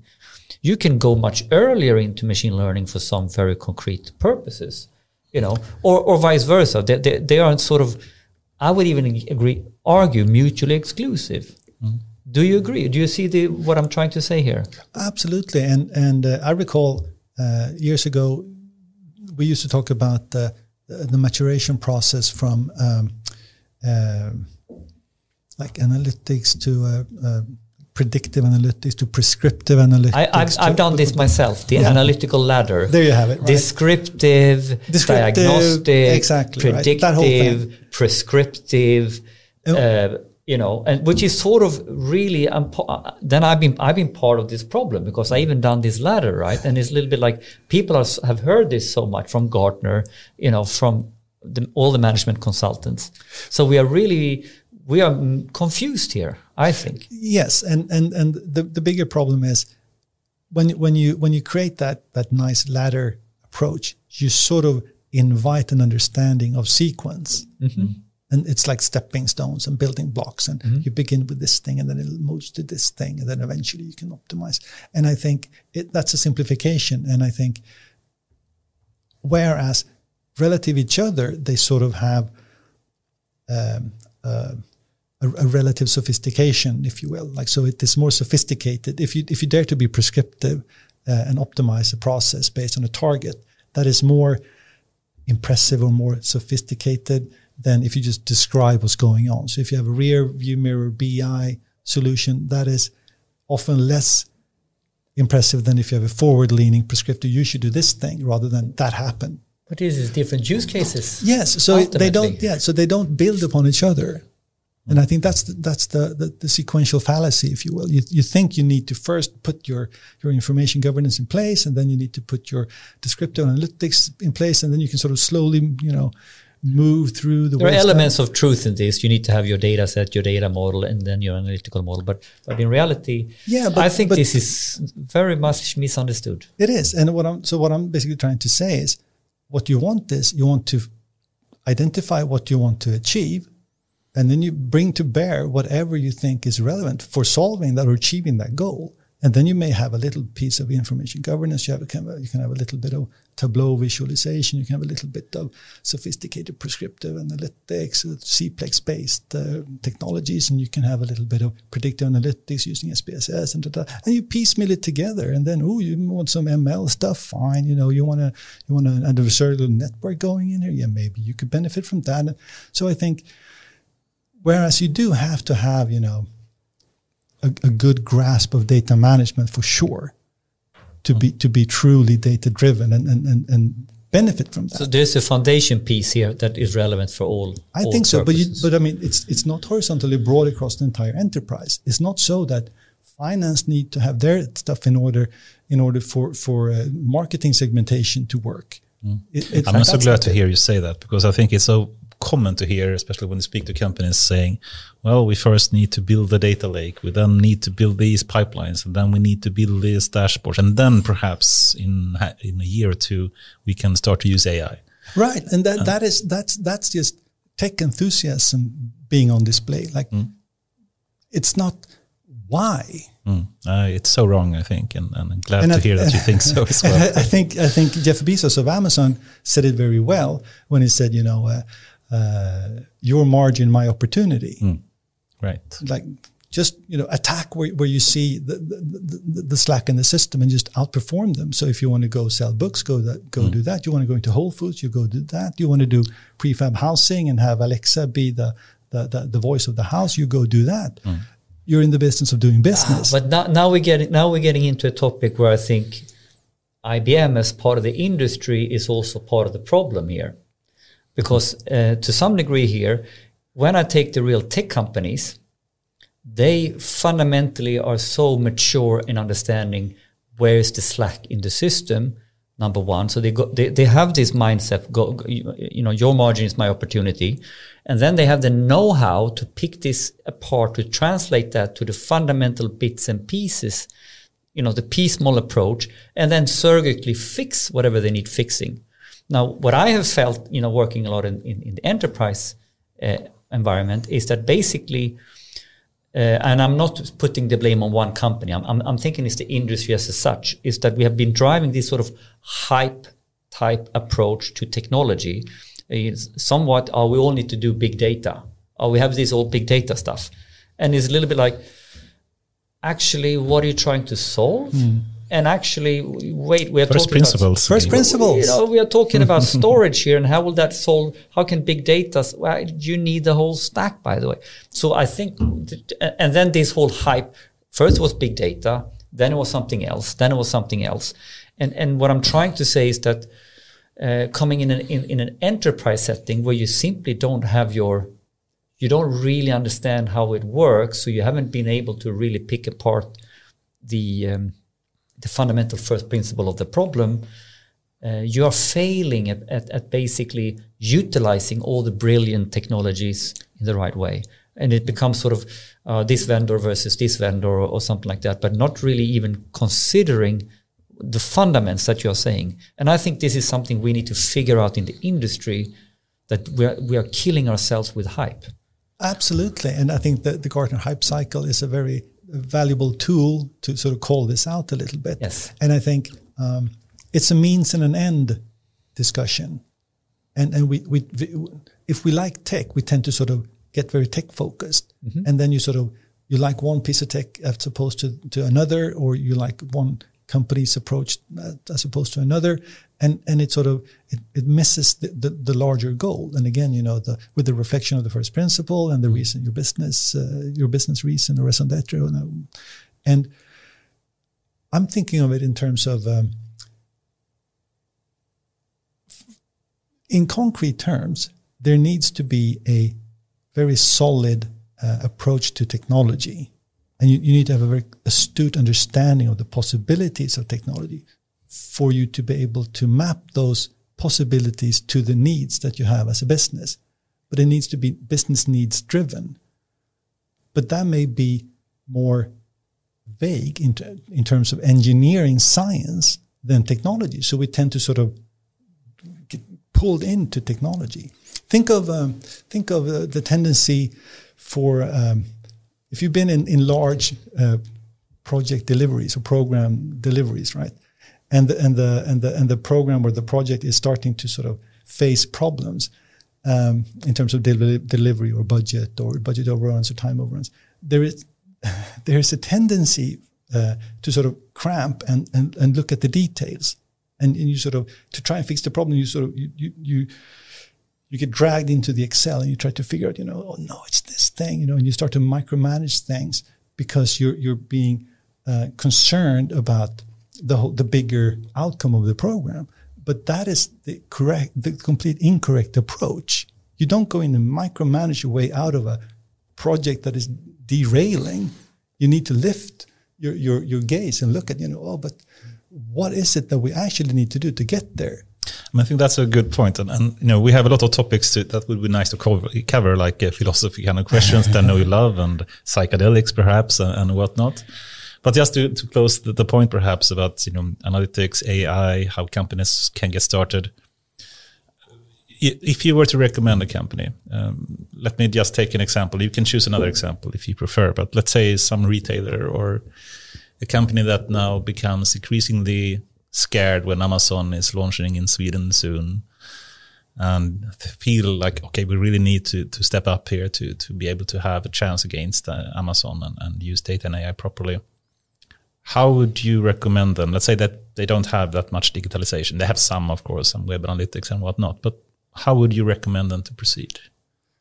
It's a general question. I know. and feel free to change it if you want, but yeah, yeah, it's it's an interesting and, and difficult question, uh, and there's a reason why there's a whole slew of you know consultants out there pushing mm. consulting services uh, yeah. to help you with this. Um, yeah, how do you tackle Amazon? it's a very interesting question because um, once we go digital, uh, we sort of we, we, basically level the playing field and we create a single market. I know the European Union has this single digital, digital data market. market yeah. yeah. should be called digitized market, but it's called digital market. and and and really, you know, digitalization and and and, and the digital infrastructure backbone creates the single global market, and on that market there's a there, there's a, there's a, um, an upside to uh, uh, data richness, and once you sort of establish a certain um, amount of sort of hegemony in terms of data ownership, or, or once you have a powerful enough position in terms of your data, you become very difficult to, to, to face simply because you can just out data drive the competition. Mm, yeah. So, so when you, when you, when you, if you are a smaller actor, on the same single global digital market, you really need to find ways of not brute forcing your uh, attack on Amazon or, or, or on the competition. You really need to, to, to sort of think about it differently in terms of what is the value add that you can bring forth that Amazon can't. Mm. And it may have to do with, you know, brand perception. Perhaps retail or consumers are not pro Amazon because Amazon has a poor working uh, policy ethics, yeah. ethics. Yeah, so maybe you you would prefer. I mean, maybe you could buy thing from Amazon or the thing from the other place, and you know that oh, but they don't give their mm. employees minimum wage in a way that they can sustain their business. I'm going to go here, so you mm. could play that angle, but you need to find a way of getting on the digital landscape. You cannot not be there for sure but you just need to think differently about things. I don't really have a good prescriptive approach to this. I mean, I'm very concerned about the data tech giants. What, what do they call them? The, the big six or the big the GAFA companies? Maybe the GAFA company. Yeah. yeah. So, so that, that, that's a great concern for me. And I mean, I read a very interesting piece on because of technology's impact on the world uh, and how, and, and the speed it has uh, impacted the world regulatory mechanisms haven't been able to mitigate or deal with this fact, yeah. right? So there's been old hat thinking coming up against the digital onslaught of, of you know people going online. So therefore, if you look at the how how did how did Google or, or, or Amazon, if you will, ri- rise to power? How did that happen? Well, a lot of it happened through acquisitions and mergers and acquisitions, and they just merged and merged and merged and merged and merged, and eventually they were super big. And when they were super big, super data rich, getting data, more data rich all the time. Now we have a problem that is evident to everybody, but it was evident to other people early on, but they weren't able to articulate it in a way that made it possible for regulators to say, well, you know, what about antitrust? What about competition? What about that unique position? How do we deal with that? So now I think we're in this very challenging times mm. where, where, where, we have, we, we've ended up in a situation that wasn't clear to a lot of people, but it was clear to Jeff Bezos. It was yeah. clear to Zuckerberg. It was clear to some really clever people that got on the, the digital data train early. Mm. And they've just been choo chewing at full throttle out of station for a long time. And it's very difficult to, to catch up. So would you say, are you optimistic or pessimistic to, to how to compete with Amazon, for example? Do you think like a small, like uh, small Swedish retailer have a chance uh, to, to actually compete with them? I would like to think so. I'm, I'm, concerned. Mm. I think there is a uh, um, a risk of um, um, um uh, poor poorness of of, uh, of choice, if you will. I, I think the, like the selection or, or the alternatives. Like there's a reason why uh, we have antitrust laws. Mm. I mean, we like to see a healthy competition on on a level playing field, and it's difficult to tell what was it Microsoft who ended up in this in this case some years ago? They wanted um, they were they were growing too big in some like area. Explorer problem, perhaps. Yeah, the Explorer Netscape uh, thing. operating yeah. system, operating systems, perhaps. or Explorer or the Explorer maybe. Yeah, could they embed the Explorer, the, the Explorer, web, ser- uh, the right, web could browser? They, yeah, could they offer that for free as a part of the of the operating system? Yeah. And they couldn't, or they could, I forget. But anyway, these types of problems are acute and they need to be dealt with. Uh, so although I'm sort of, I think of myself an, as an anarchist at heart, I sort of want to sort of pull the lifeline of regulatory uh, governance onto the market and say, hey, you know, this doesn't work simply because it's not beneficial to the many. Mm. It's beneficial to the few. Yeah, and I think we see that being played out in, you know, the, the, the personal wealth of. But and, and the tricky part, as we also highlighted, I think in the last interview, is that the current regulatory field actually plays in the hands of the GAFA companies because they now have the fundamental legal power, technology know-how to understand and manage and be uh, compliant with the current regulations, which is for a more less mature company really difficult because they don't really understand how to deal with it. So right. it's actually right now not the intended purpose is good, but but who's really hurting in slow, terms of acceleration or slowing down, it's it's actually really serious. The opposite effect, yeah. It's yeah. the opposite effect. Yeah, it is. And and I'm I'm I'm thinking of, you know, to return to the question of intelligence, I think and education, I think this is where the need for both come into play. Mm. We, we need to we need to have conscious consumers. We need to educate people about the fact that their choice matters. It matters if you if you vote or you don't vote. It, it matters who you vote on. The, mm. the, your actions have implications. The energy consumption of the data storage uh, centers uh, have an impact if you are online all the time. And and I think when people that like market economy, they always say, "Oh, but the market will self-regulate," and da da da. Mm. And sort of theoretically, I guess that is sort of true, but it's not true when you have intelligent people and stupid people you need to have intelligent people across the board, and people need to be invited to become intelligent or digital savvy. Mm. And I don't, I don't really think that we, we see those initiatives enough. Mm. And I think we, we certainly should. I think Ralph Nader, if you if you recall him, uh, he he was really good at at raising or creating this conversation around uh, civic and and corporate uh, society and the dangers of giving corporations fact that you can have um, a distinction between uh, uh, people who actually have power to decide and, and the responsibility that they should shoulder based on that uh, power. So you have, on the one hand, you have Mark Zuckerberg, who can actually himself just decide things, you know, that relates to Facebook because he has that, that power within that organization. And that's one guy. And it will impact a whole lot of people in a whole lot of ways. And you have to ask yourself, is this what we want? Maybe it is, but if it's not, we need to work to change that. But but it comes back to the whole regulate.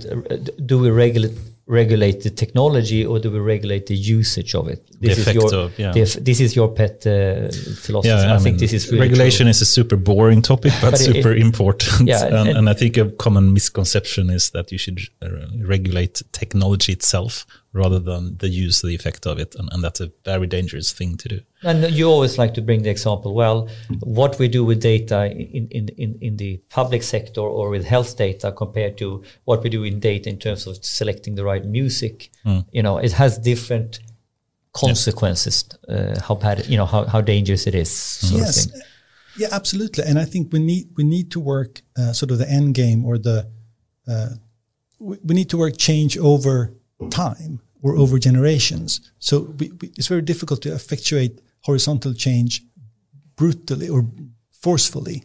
So if you if you come down and say, oh, now all of a sudden we realize that we need to chop up Google and, and create uh, ten separate companies and they, they can have the same owner structure. That's very uh, difficult to, to to sort of make happen. But if you say, well, you know, if you educate people over time in the sense that you know they need to become digitally savvy, you will have impact over time. But if you have a lot of stupidity out there, that won't happen. So think of, you know, the Black Friday videos you see where, where people are just storming, you know, Walmart and, you know, fighting and they want the, the cheap microwave. I mean, that mentality is not a, a very sustainable mentality for, for the, for the great future that we could actually stand up if we so wanted to because that's just a, a, an unfortunate consequence of the educational and economic system that has been in place for a long time. That gives that. And then to say, well, you cannot discount stuff that much because people become crazy, that won't work. So you, you, you, I think you need to sort of attack the problem over time and think, well, you know, I'll, the, the old guys won't be around for so long, but the younger generation is coming up strong, is coming up fast, and is and, and tech adoption and tech usage is, is going down the ages.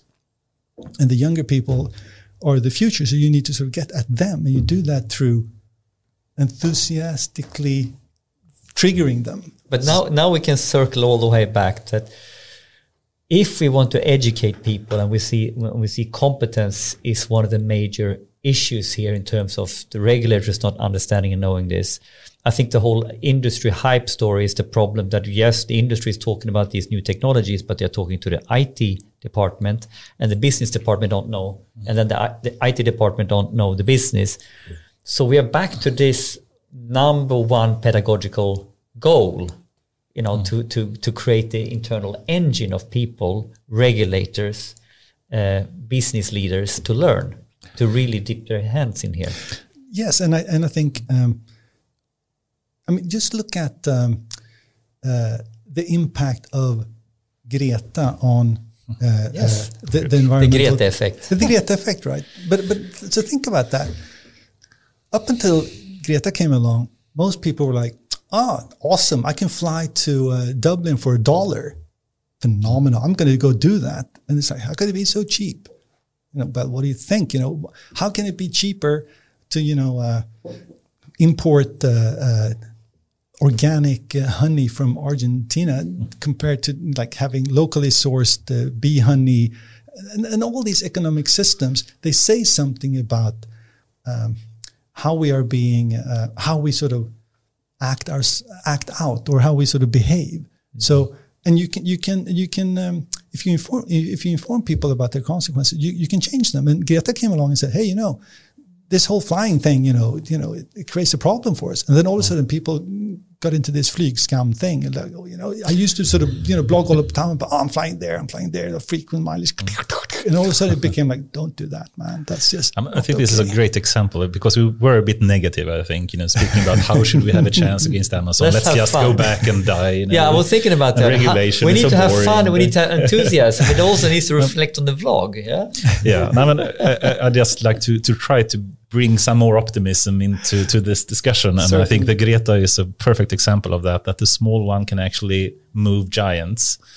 And uh, I remember some talk or some uh, quote from Google, and they asked, you know, aren't you afraid about Apple and Amazon and how are you going to compete with the, the big giants? And he said, no, I'm not really afraid of them. We are really afraid about the small startup that has done something we haven't thought about. And and that is really what the main challenge is. And and I would say it is certainly possible, even for a small Swedish retailer that is perhaps feeling a bit scared right now, if they actually do have a first principle thinking, starting to digitize properly to very much have a big chance against Amazon. I, I think a, it's a huge opportunity, and it's the whole flipping this whole into passion and like you know, it's a little bit like, do you gonna are you gonna go home and die because it's a new com- competitor coming to the market, or you basically say, shit, I need to beat these guys at their own game. Take that as a challenge. Go home, find your first principle, figure out exactly what this is all about, finding your niche, whatever it is, how you need to do it differently. But but don't lay over and die. I mean, like the whole COVID situation. Mm. I think it's in a lot of ways a very crazy situation and a lot of frustration and, and hardship at work, but at the same time, a lot of positivity in terms of let's just get this done. Let's just mm. figure something new out. And I think that's where this needs to go. That don't be scared. Put your mind into learning. Put your mind yes. into figuring this out. What is your first principle? Absolutely, and and you're certainly right. I mean, the great thing with the digital world we're creating is that if we can just get more and more people into it, we will have more and more brains connected. And those brains will come up with really fun things that we don't ourselves think about. So there's, you know how people say, oh, but diversity is so important for, for innovation. You need to have diverse teams. You need to have different angles. You need to think outside the box and all of this thing. Adaptability and efficiency. yeah. And, but, but that is true. And the, the great promise of, of, of the digital world is that you can move uh, people globally you know, you, you can actually have an impact on everybody. Everybody's online. Mm. If you if you're successful on TikTok, boom, you know, you're done. You can you can impact everybody. Everybody does your dance all of a sudden. You're like, yeah, man, that's what I did. I created the need for doing that. And you can have things go viral. And that is true of the unforeseen or the unthought of also. So whereas we old guys sit here and say, oh, what are we going to do with this thing?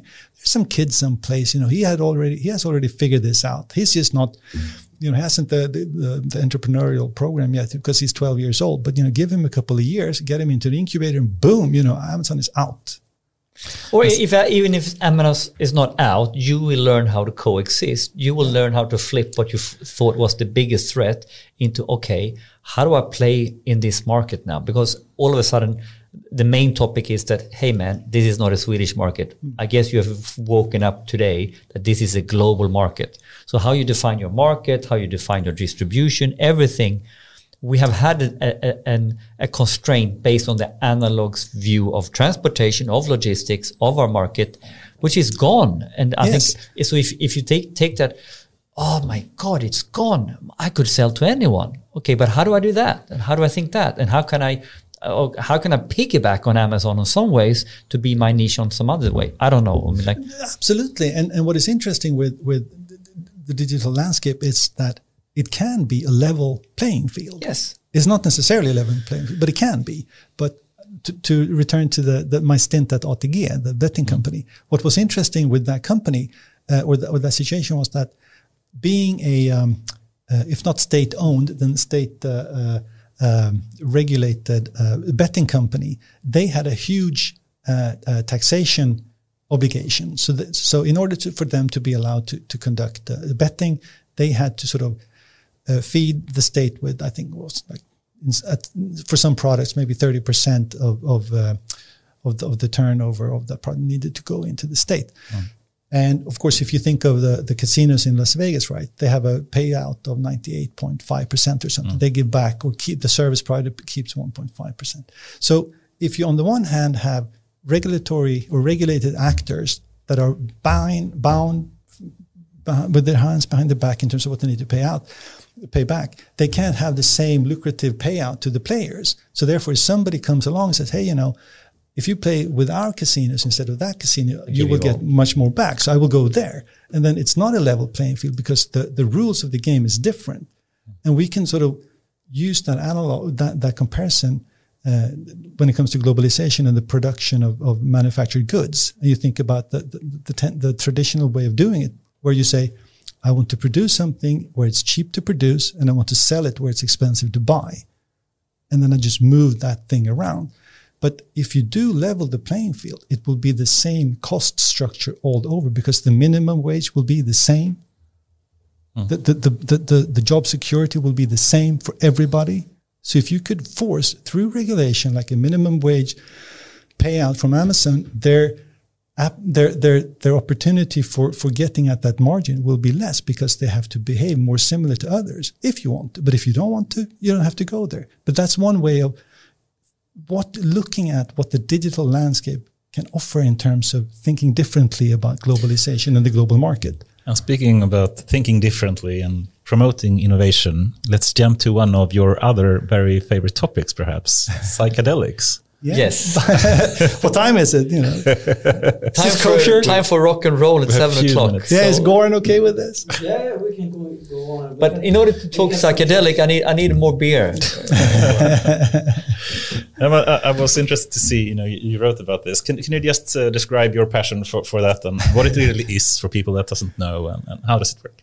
Yeah. So, well, so when it comes to psychedelics, people traditionally have equated it with drugs, and drugs are bad. And we've all watched South Park, you know, Mr. Mackey, you know, drugs are bad and gay, and you know, it's and and, and especially in Sweden, there's been a stigma around drugs, and, and people are very sort of shy about this. And traditionally, it's been like career so, suicide to even you know go there. And if you want to do research, if even if you're interested in uh, the human mind, the body mind dilemma, and you want to sort of pursue this, and especially like we're sitting here talking about artificial intelligence, we're asking ourselves, what is intelligence? All of these questions um, uh, relate to the human condition in, in one way or the other, as do psychedelics. So today we we have sort of seen the resurgence of psychedelic research over many many years. There used to be initially like bef- before the hippies and Timothy Leary uh, turned the whole thing into a youth movement and anti-establishment thing. There was actually good solid s- scientific research being done into the era and the benefits of it, and it really showed how um, you can use um, um, the, the, how you can explore the workings of the mind in in a, in a biological chemical way, and I think um, So what happens to the mind when you what happens to the mind? Ask Professor David Nutt. I don't know, but but but what just sort of just introduced the topic because it it may seem off topic for an AI conversation, but I don't think it is. Yeah. I think technology forces us to reflect upon what it means to be human, and I think uh, humans have the, the the reason why humans aren't like other animals is because of our relationship to technology. right? So we are technological creatures in a much different way than other animals. And for some reason, you know, the, the primates figured this out. If you watch the Stanley Kubrick movie, you know it was mm. because the iPhone 5 came from space and it turned the monkeys into humans through the mm. relationship they struck with technology. Mm. Who knows, right? I mean, he was he was an interesting guy. But anyway, so if, if you want to reflect upon intelligence, the human condition, uh, then I think psychedelics is an invitation to that. And I think recent the recent resurgence these past 20 years into the topic have really shown the merits of it. And I think if you look at uh, some of the mental health issues that result from our perhaps over technologification of, of, of the human condition, uh, we need to find ways of uh, dealing with that. And I think psychedelics, if you look at the research coming out of Johns Hopkins, uh, seems to suggest that there is certainly validity to some of that early research done prior to the thing turning into an anti-establishment, anti-war, uh, anti-system uh, youth movement. But, And how would you define the movement of psychedelia uh, or, or this today? I mean, like because you, we all have this view of the what you highlighted, uh, how it went about in the 60s and the 70s. But where is the where is the research or the movement or the emphasis? so ba- 2020. Yeah. So basically, if you um, there's there's a very credited, uh, credible uh, journalist called Michael Pollan. He wrote the book about the psychedelic renaissance. Uh, he was invited to you know the, the TV4 TV Soffa. He's been you know making the tours around the world with his book, and that is just sort of the the the, the most recent uh, example of, of legitimization of the topic. So today, I think we're seeing a um, uh, a more sort of a less ideologically fear-based approach uh, attitude to this.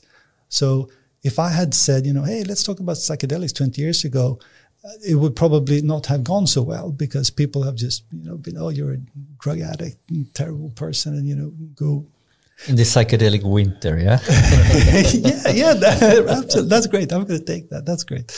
Uh, but anyway, so so but but recently, then we've seen the merits of this, and there's there's a very there's a very interesting um, uh, clinical trial being conducted now uh, by uh, an organization called MAPS, the Multidisciplinary um, Association for Psychedelic Research, headed out by Rick Doblin. There is a there's an institute called the Heffter Institute, which funds a lot of this research, and everything is done, or, or the things that are being done in the U.S. are being done within the system. It's, it's not like rogue scientists cooking up, uh, you know, Breaking Bad type stuff in the basement. That's not what's going on. Right? This is legit stuff. John, I mean, Today, Johns Hopkins is, is sort of famous for being the COVID data center of, of the world, right? And they are also the ones that are churning out the, perhaps the most interesting research in psychedelics. So it, it's legitimate research. I just want to stress that because people just think, you know, you're, space cake for talking about it. But I think the work, that the clinical trial the MAPS is doing today centers around uh, MDMA, what people think of as ecstasy and they go fucking do raves in Docklands in, in, in, the UK way back. And, but they have shown that if you combine MDMA as a chemical substance with proper therapy, you can, you can address very successfully post-traumatic stress disorder, PTSD.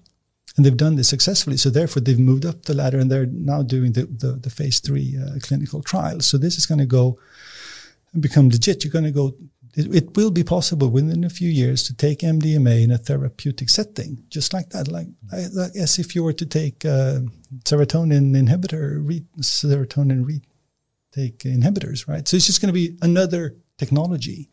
And I think that's the great promise, right?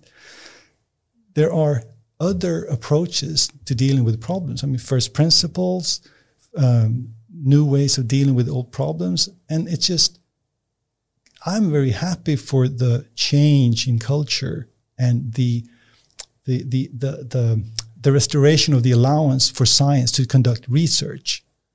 I mean, when when when when the when the hammer came down in the in the in the late '60s, it just for it just uh, forbade science to go there. All of a sudden, science couldn't be scientific because the ideology said, "No, you can't go there."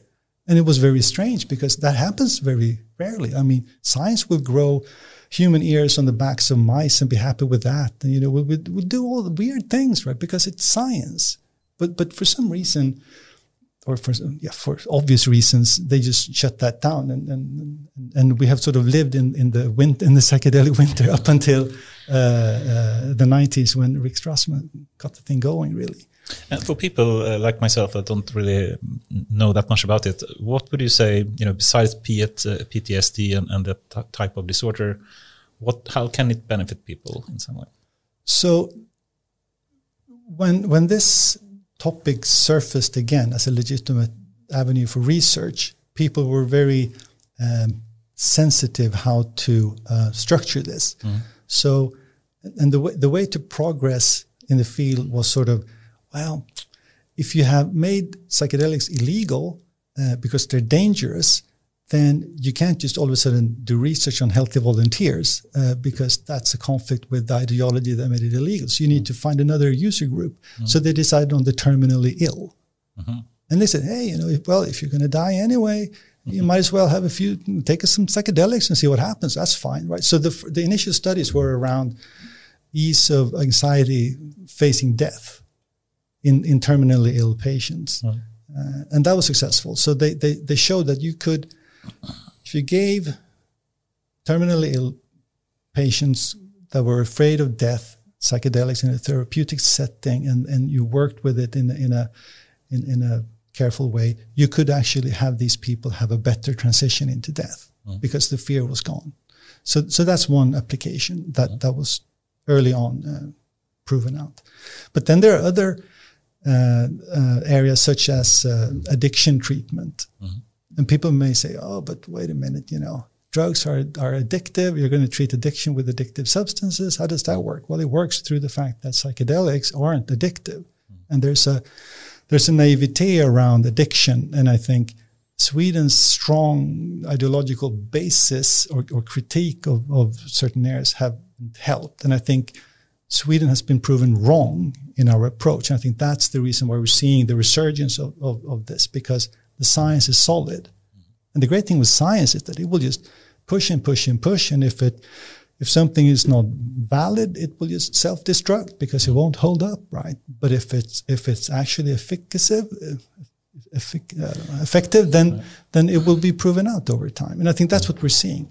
The, the the very the most I think interesting area though is in terms of um, impact on uh, human human psychology and and and and the, and the and the uh, the positive impact it can have on on perceived value of life. Mm.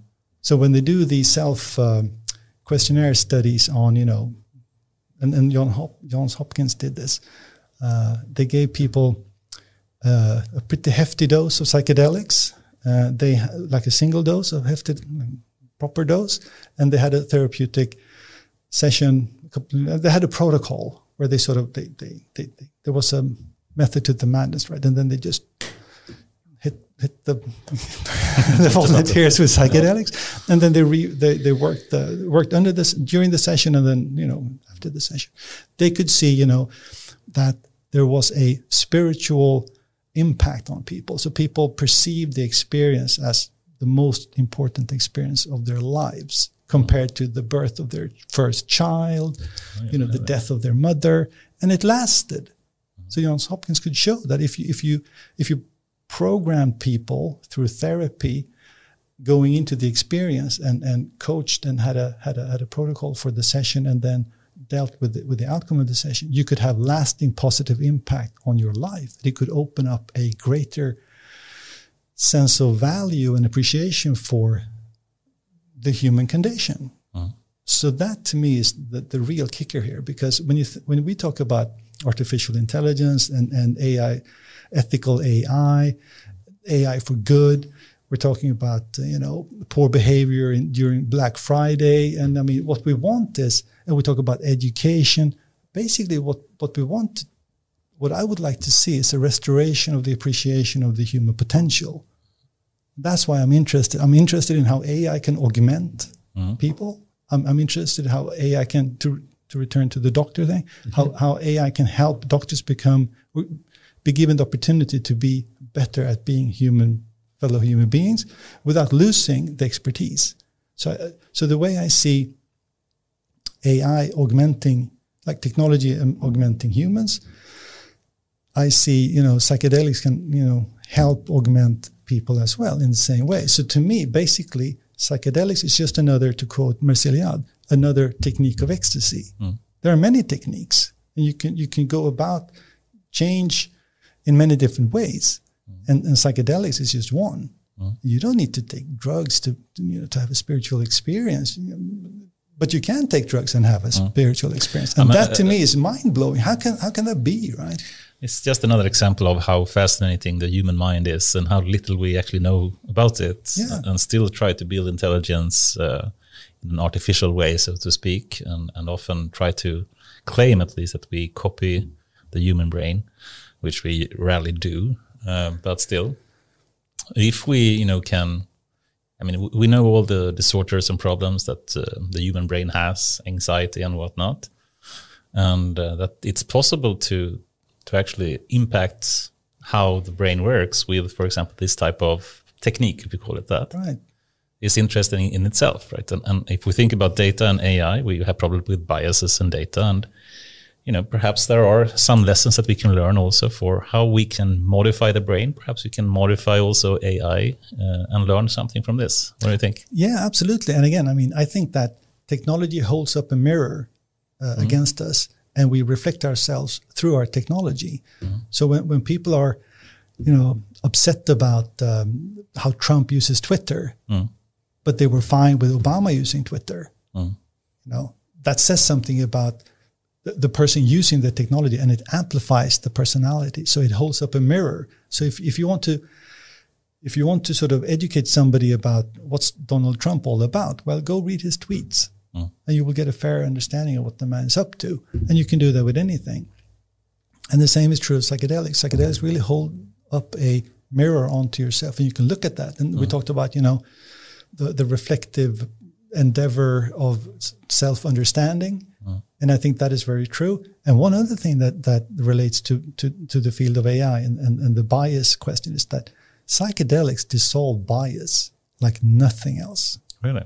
Like nothing. There, you can, if you if you have a fundamentalist approach to things, and, and you come out of a of a properly executed um, psychedelic therapeutic session, those biases will most likely not be there anymore, because what you thought were true is not true. It's perhaps true, but it's perhaps not true, and that in itself has great value. Sounds like a perfect tool to do first principle thing. well, I think there's a reason for, for Steve Jobs writing positively about LSD in his autobiography, right? And people are like, oh, but that's just Steve Jobs. He's, he's like unique. That doesn't sort of, that doesn't relate to the rest of us. But it does. Mm. It relates to everybody. And then you can sort of, you can spin this many, many different ways and you can make the case and you can argue for this and that way. But the interesting thing today is that we have the technology to assess the, the, the, the, some of the mechanics of the workings of the psychedelics, which makes it less of a gray area. So, for instance, if you look at some of the research that Professor David Nutt in, in the UK did early on, you could see that there was an impact of how the brain actually worked and how the, the two halves interacted with each other just by having people take psychedelics and put them in an MRI scan. Um, yeah, well, one of those brain scans. And so you can see it, you can see, aha, okay, interesting. So that guy on, on psychedelics brain looks a little bit more like Einstein's brain because mm-hmm. Einstein's brain famously that you know they sliced it and they looked at it. Mm-hmm. And one of the things that they came up with was, oh, okay, there are more connections in between various parts of the brain when it comes to Einstein. But that mm. is true of your condition when you're on psychedelics. But anyway, you, you should because it's such a hot topic mm. in, in, in Controversial as Controversial. well. controversial, but it's also hot. I mean, mm. if you have Michael Pollan sitting in the TV4 TV-soffan and talk about Sure, this, then you know something has happened. I mean, because Beatrice Ask, the, the, and, and Maria Larsson, and, you know, some of the politicians in Sweden that have been like waging a war against this would never allow this. But today, you know, you, you have you have a lot of interesting science backing a lot of the claims out, and a lot of understanding is being brought forth that explains some of the effects that you saw early on. But you couldn't really sort of explain it in a scientific way, and that made it impossible to build credibility. Mm. But now, when you have even KI doing some interesting work in the field, you know, something has happened. Mm. If uh, someone listening to this would like to to learn more about it, what would you recommend them to to read or do? Well, Terence McKenna always said that the first stop on the psychedelic journey is the library. okay. and I think I think a good place to start is read Michael Pollan's book, The Psychedelic Renaissance. I mean, it's a pretty good overview of things, uh, and and I think um, yeah, so that that's a good. Uh, and then also, I think don't be afraid of reading some of the research uh, on it. I mean, at least read the abstracts, and if if you find a specific um, use case, if you will, that that appeals to you, you know, go explore that.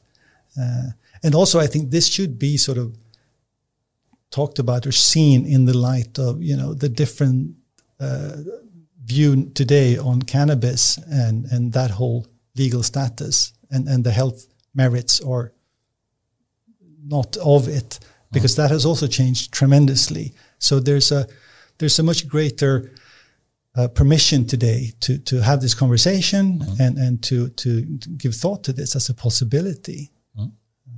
Awesome. I, th- I think the time is flying away very Time quickly. is flying. the time is truly flying.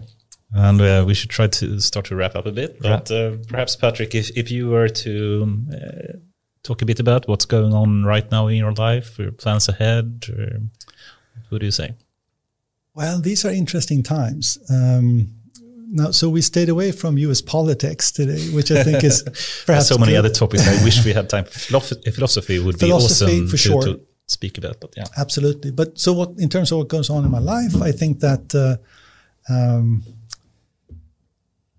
yeah. So I became a dad a year and a half ago, Oh, so I have this small congratulations. little kid, and I'm just in love with him, and it's great, and it changes me in many wonderful ways. Uh, it also makes me think of something that uh, somebody told me uh, that uh, uh, Don Olsson of Stena Group Yeah. said.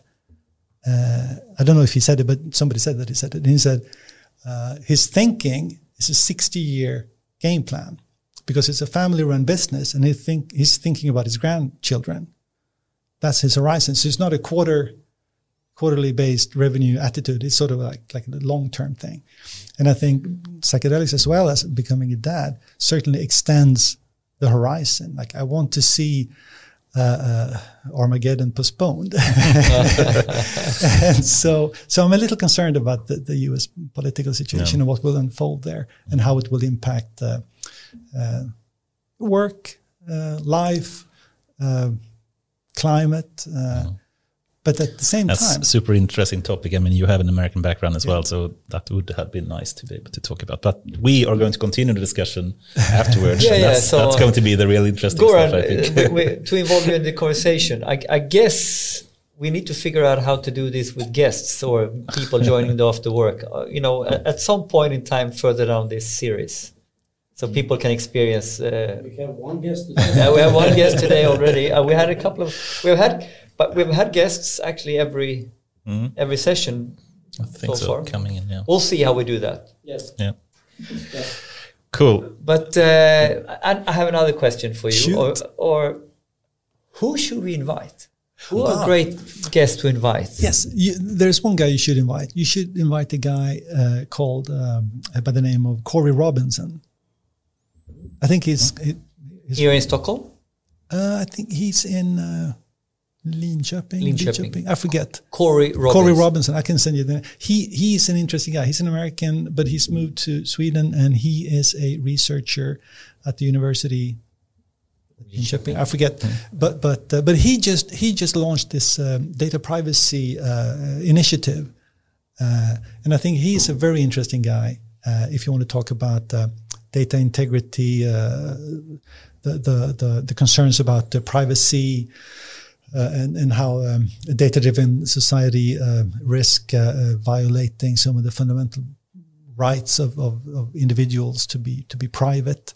I think he has a very um, very uh, sophisticated uh, thinking around this, Very cool. and he's he's steeped in you know the, I don't know if you're familiar with the EFF, the Electronic uh, Frontier Foundation, and the stuff that they do. But I think Corey Robinson would probably be an interesting chat. Uh, it's not necessarily AI heavy, but it is.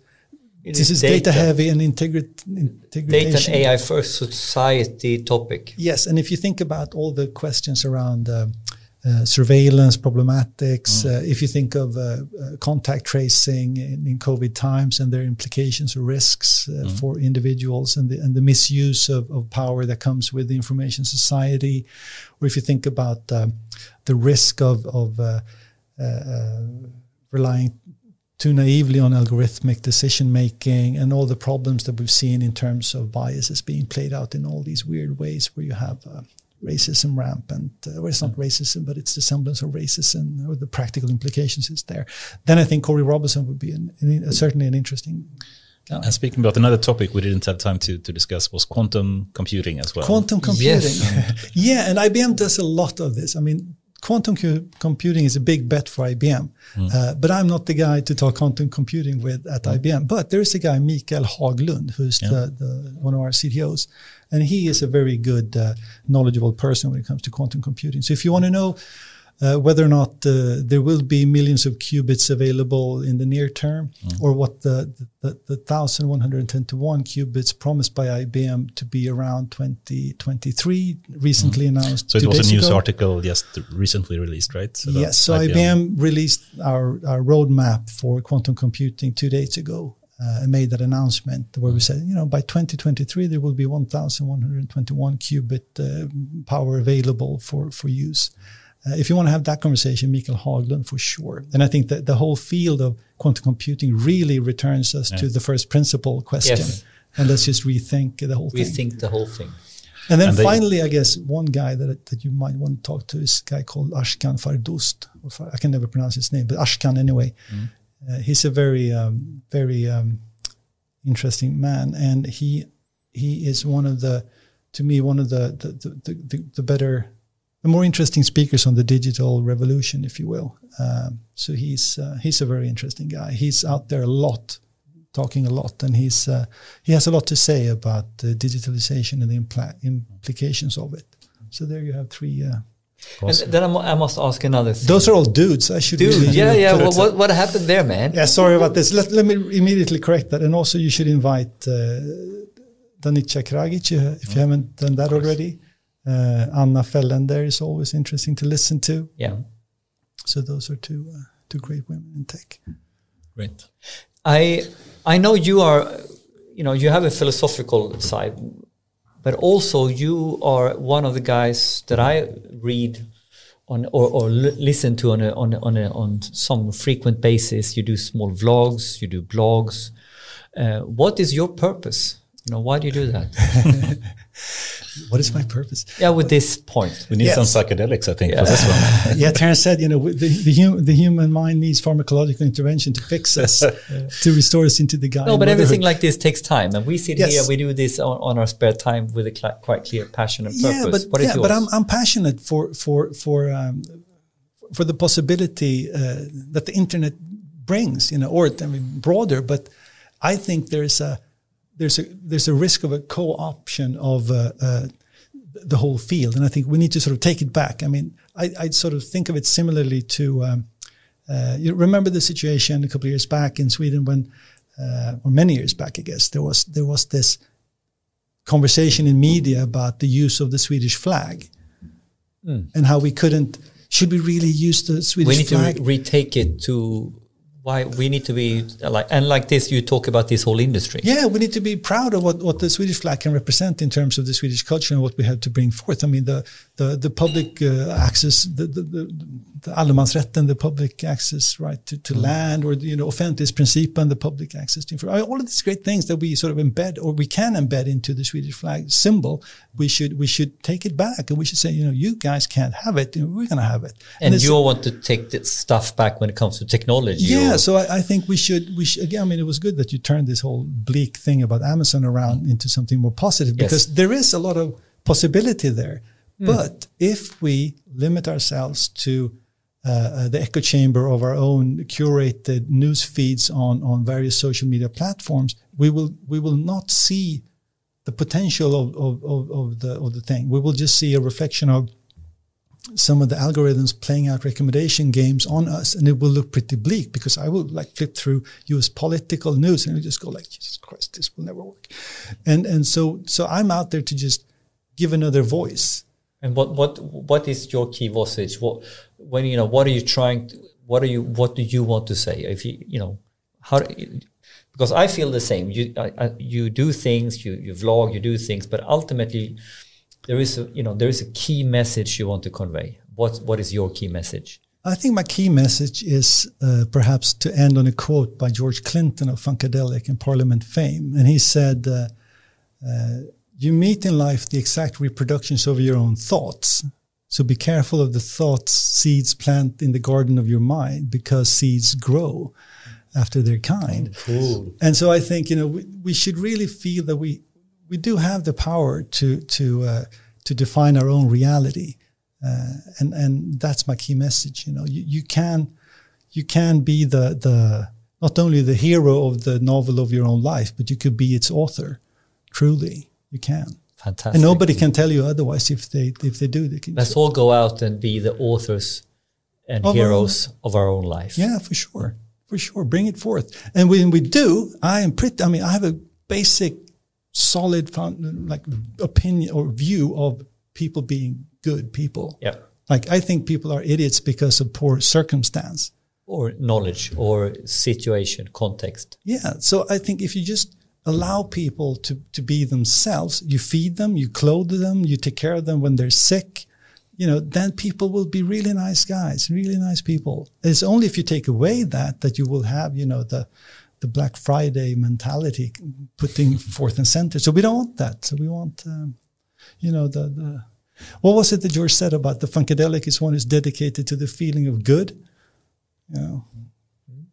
But then again, how can something so bad feel so good? So I don't know. I don't know. I don't know. Awesome. Uh, it was a true pleasure to, to Thank have you. you, on, on this show, and I'm sure we meet again sometime soon. I certainly hope so, for sure, guys. Awesome. Thank you. Very nice. Cool. There were some um, technical glitches as well, so we got like a couple of a couple of times the streaming fell down and etc. So I definitely some of the points we need to repeat, and it will be interesting actually to continue this with uh, a couple of different questions as well that we didn't focus on this time. I think. Sure. Awesome. Yeah. Good. Yes. Thank you very much. All right. Take care. We good? We're all good. Good. It's a wrap. It's a wrap. It's a wrap.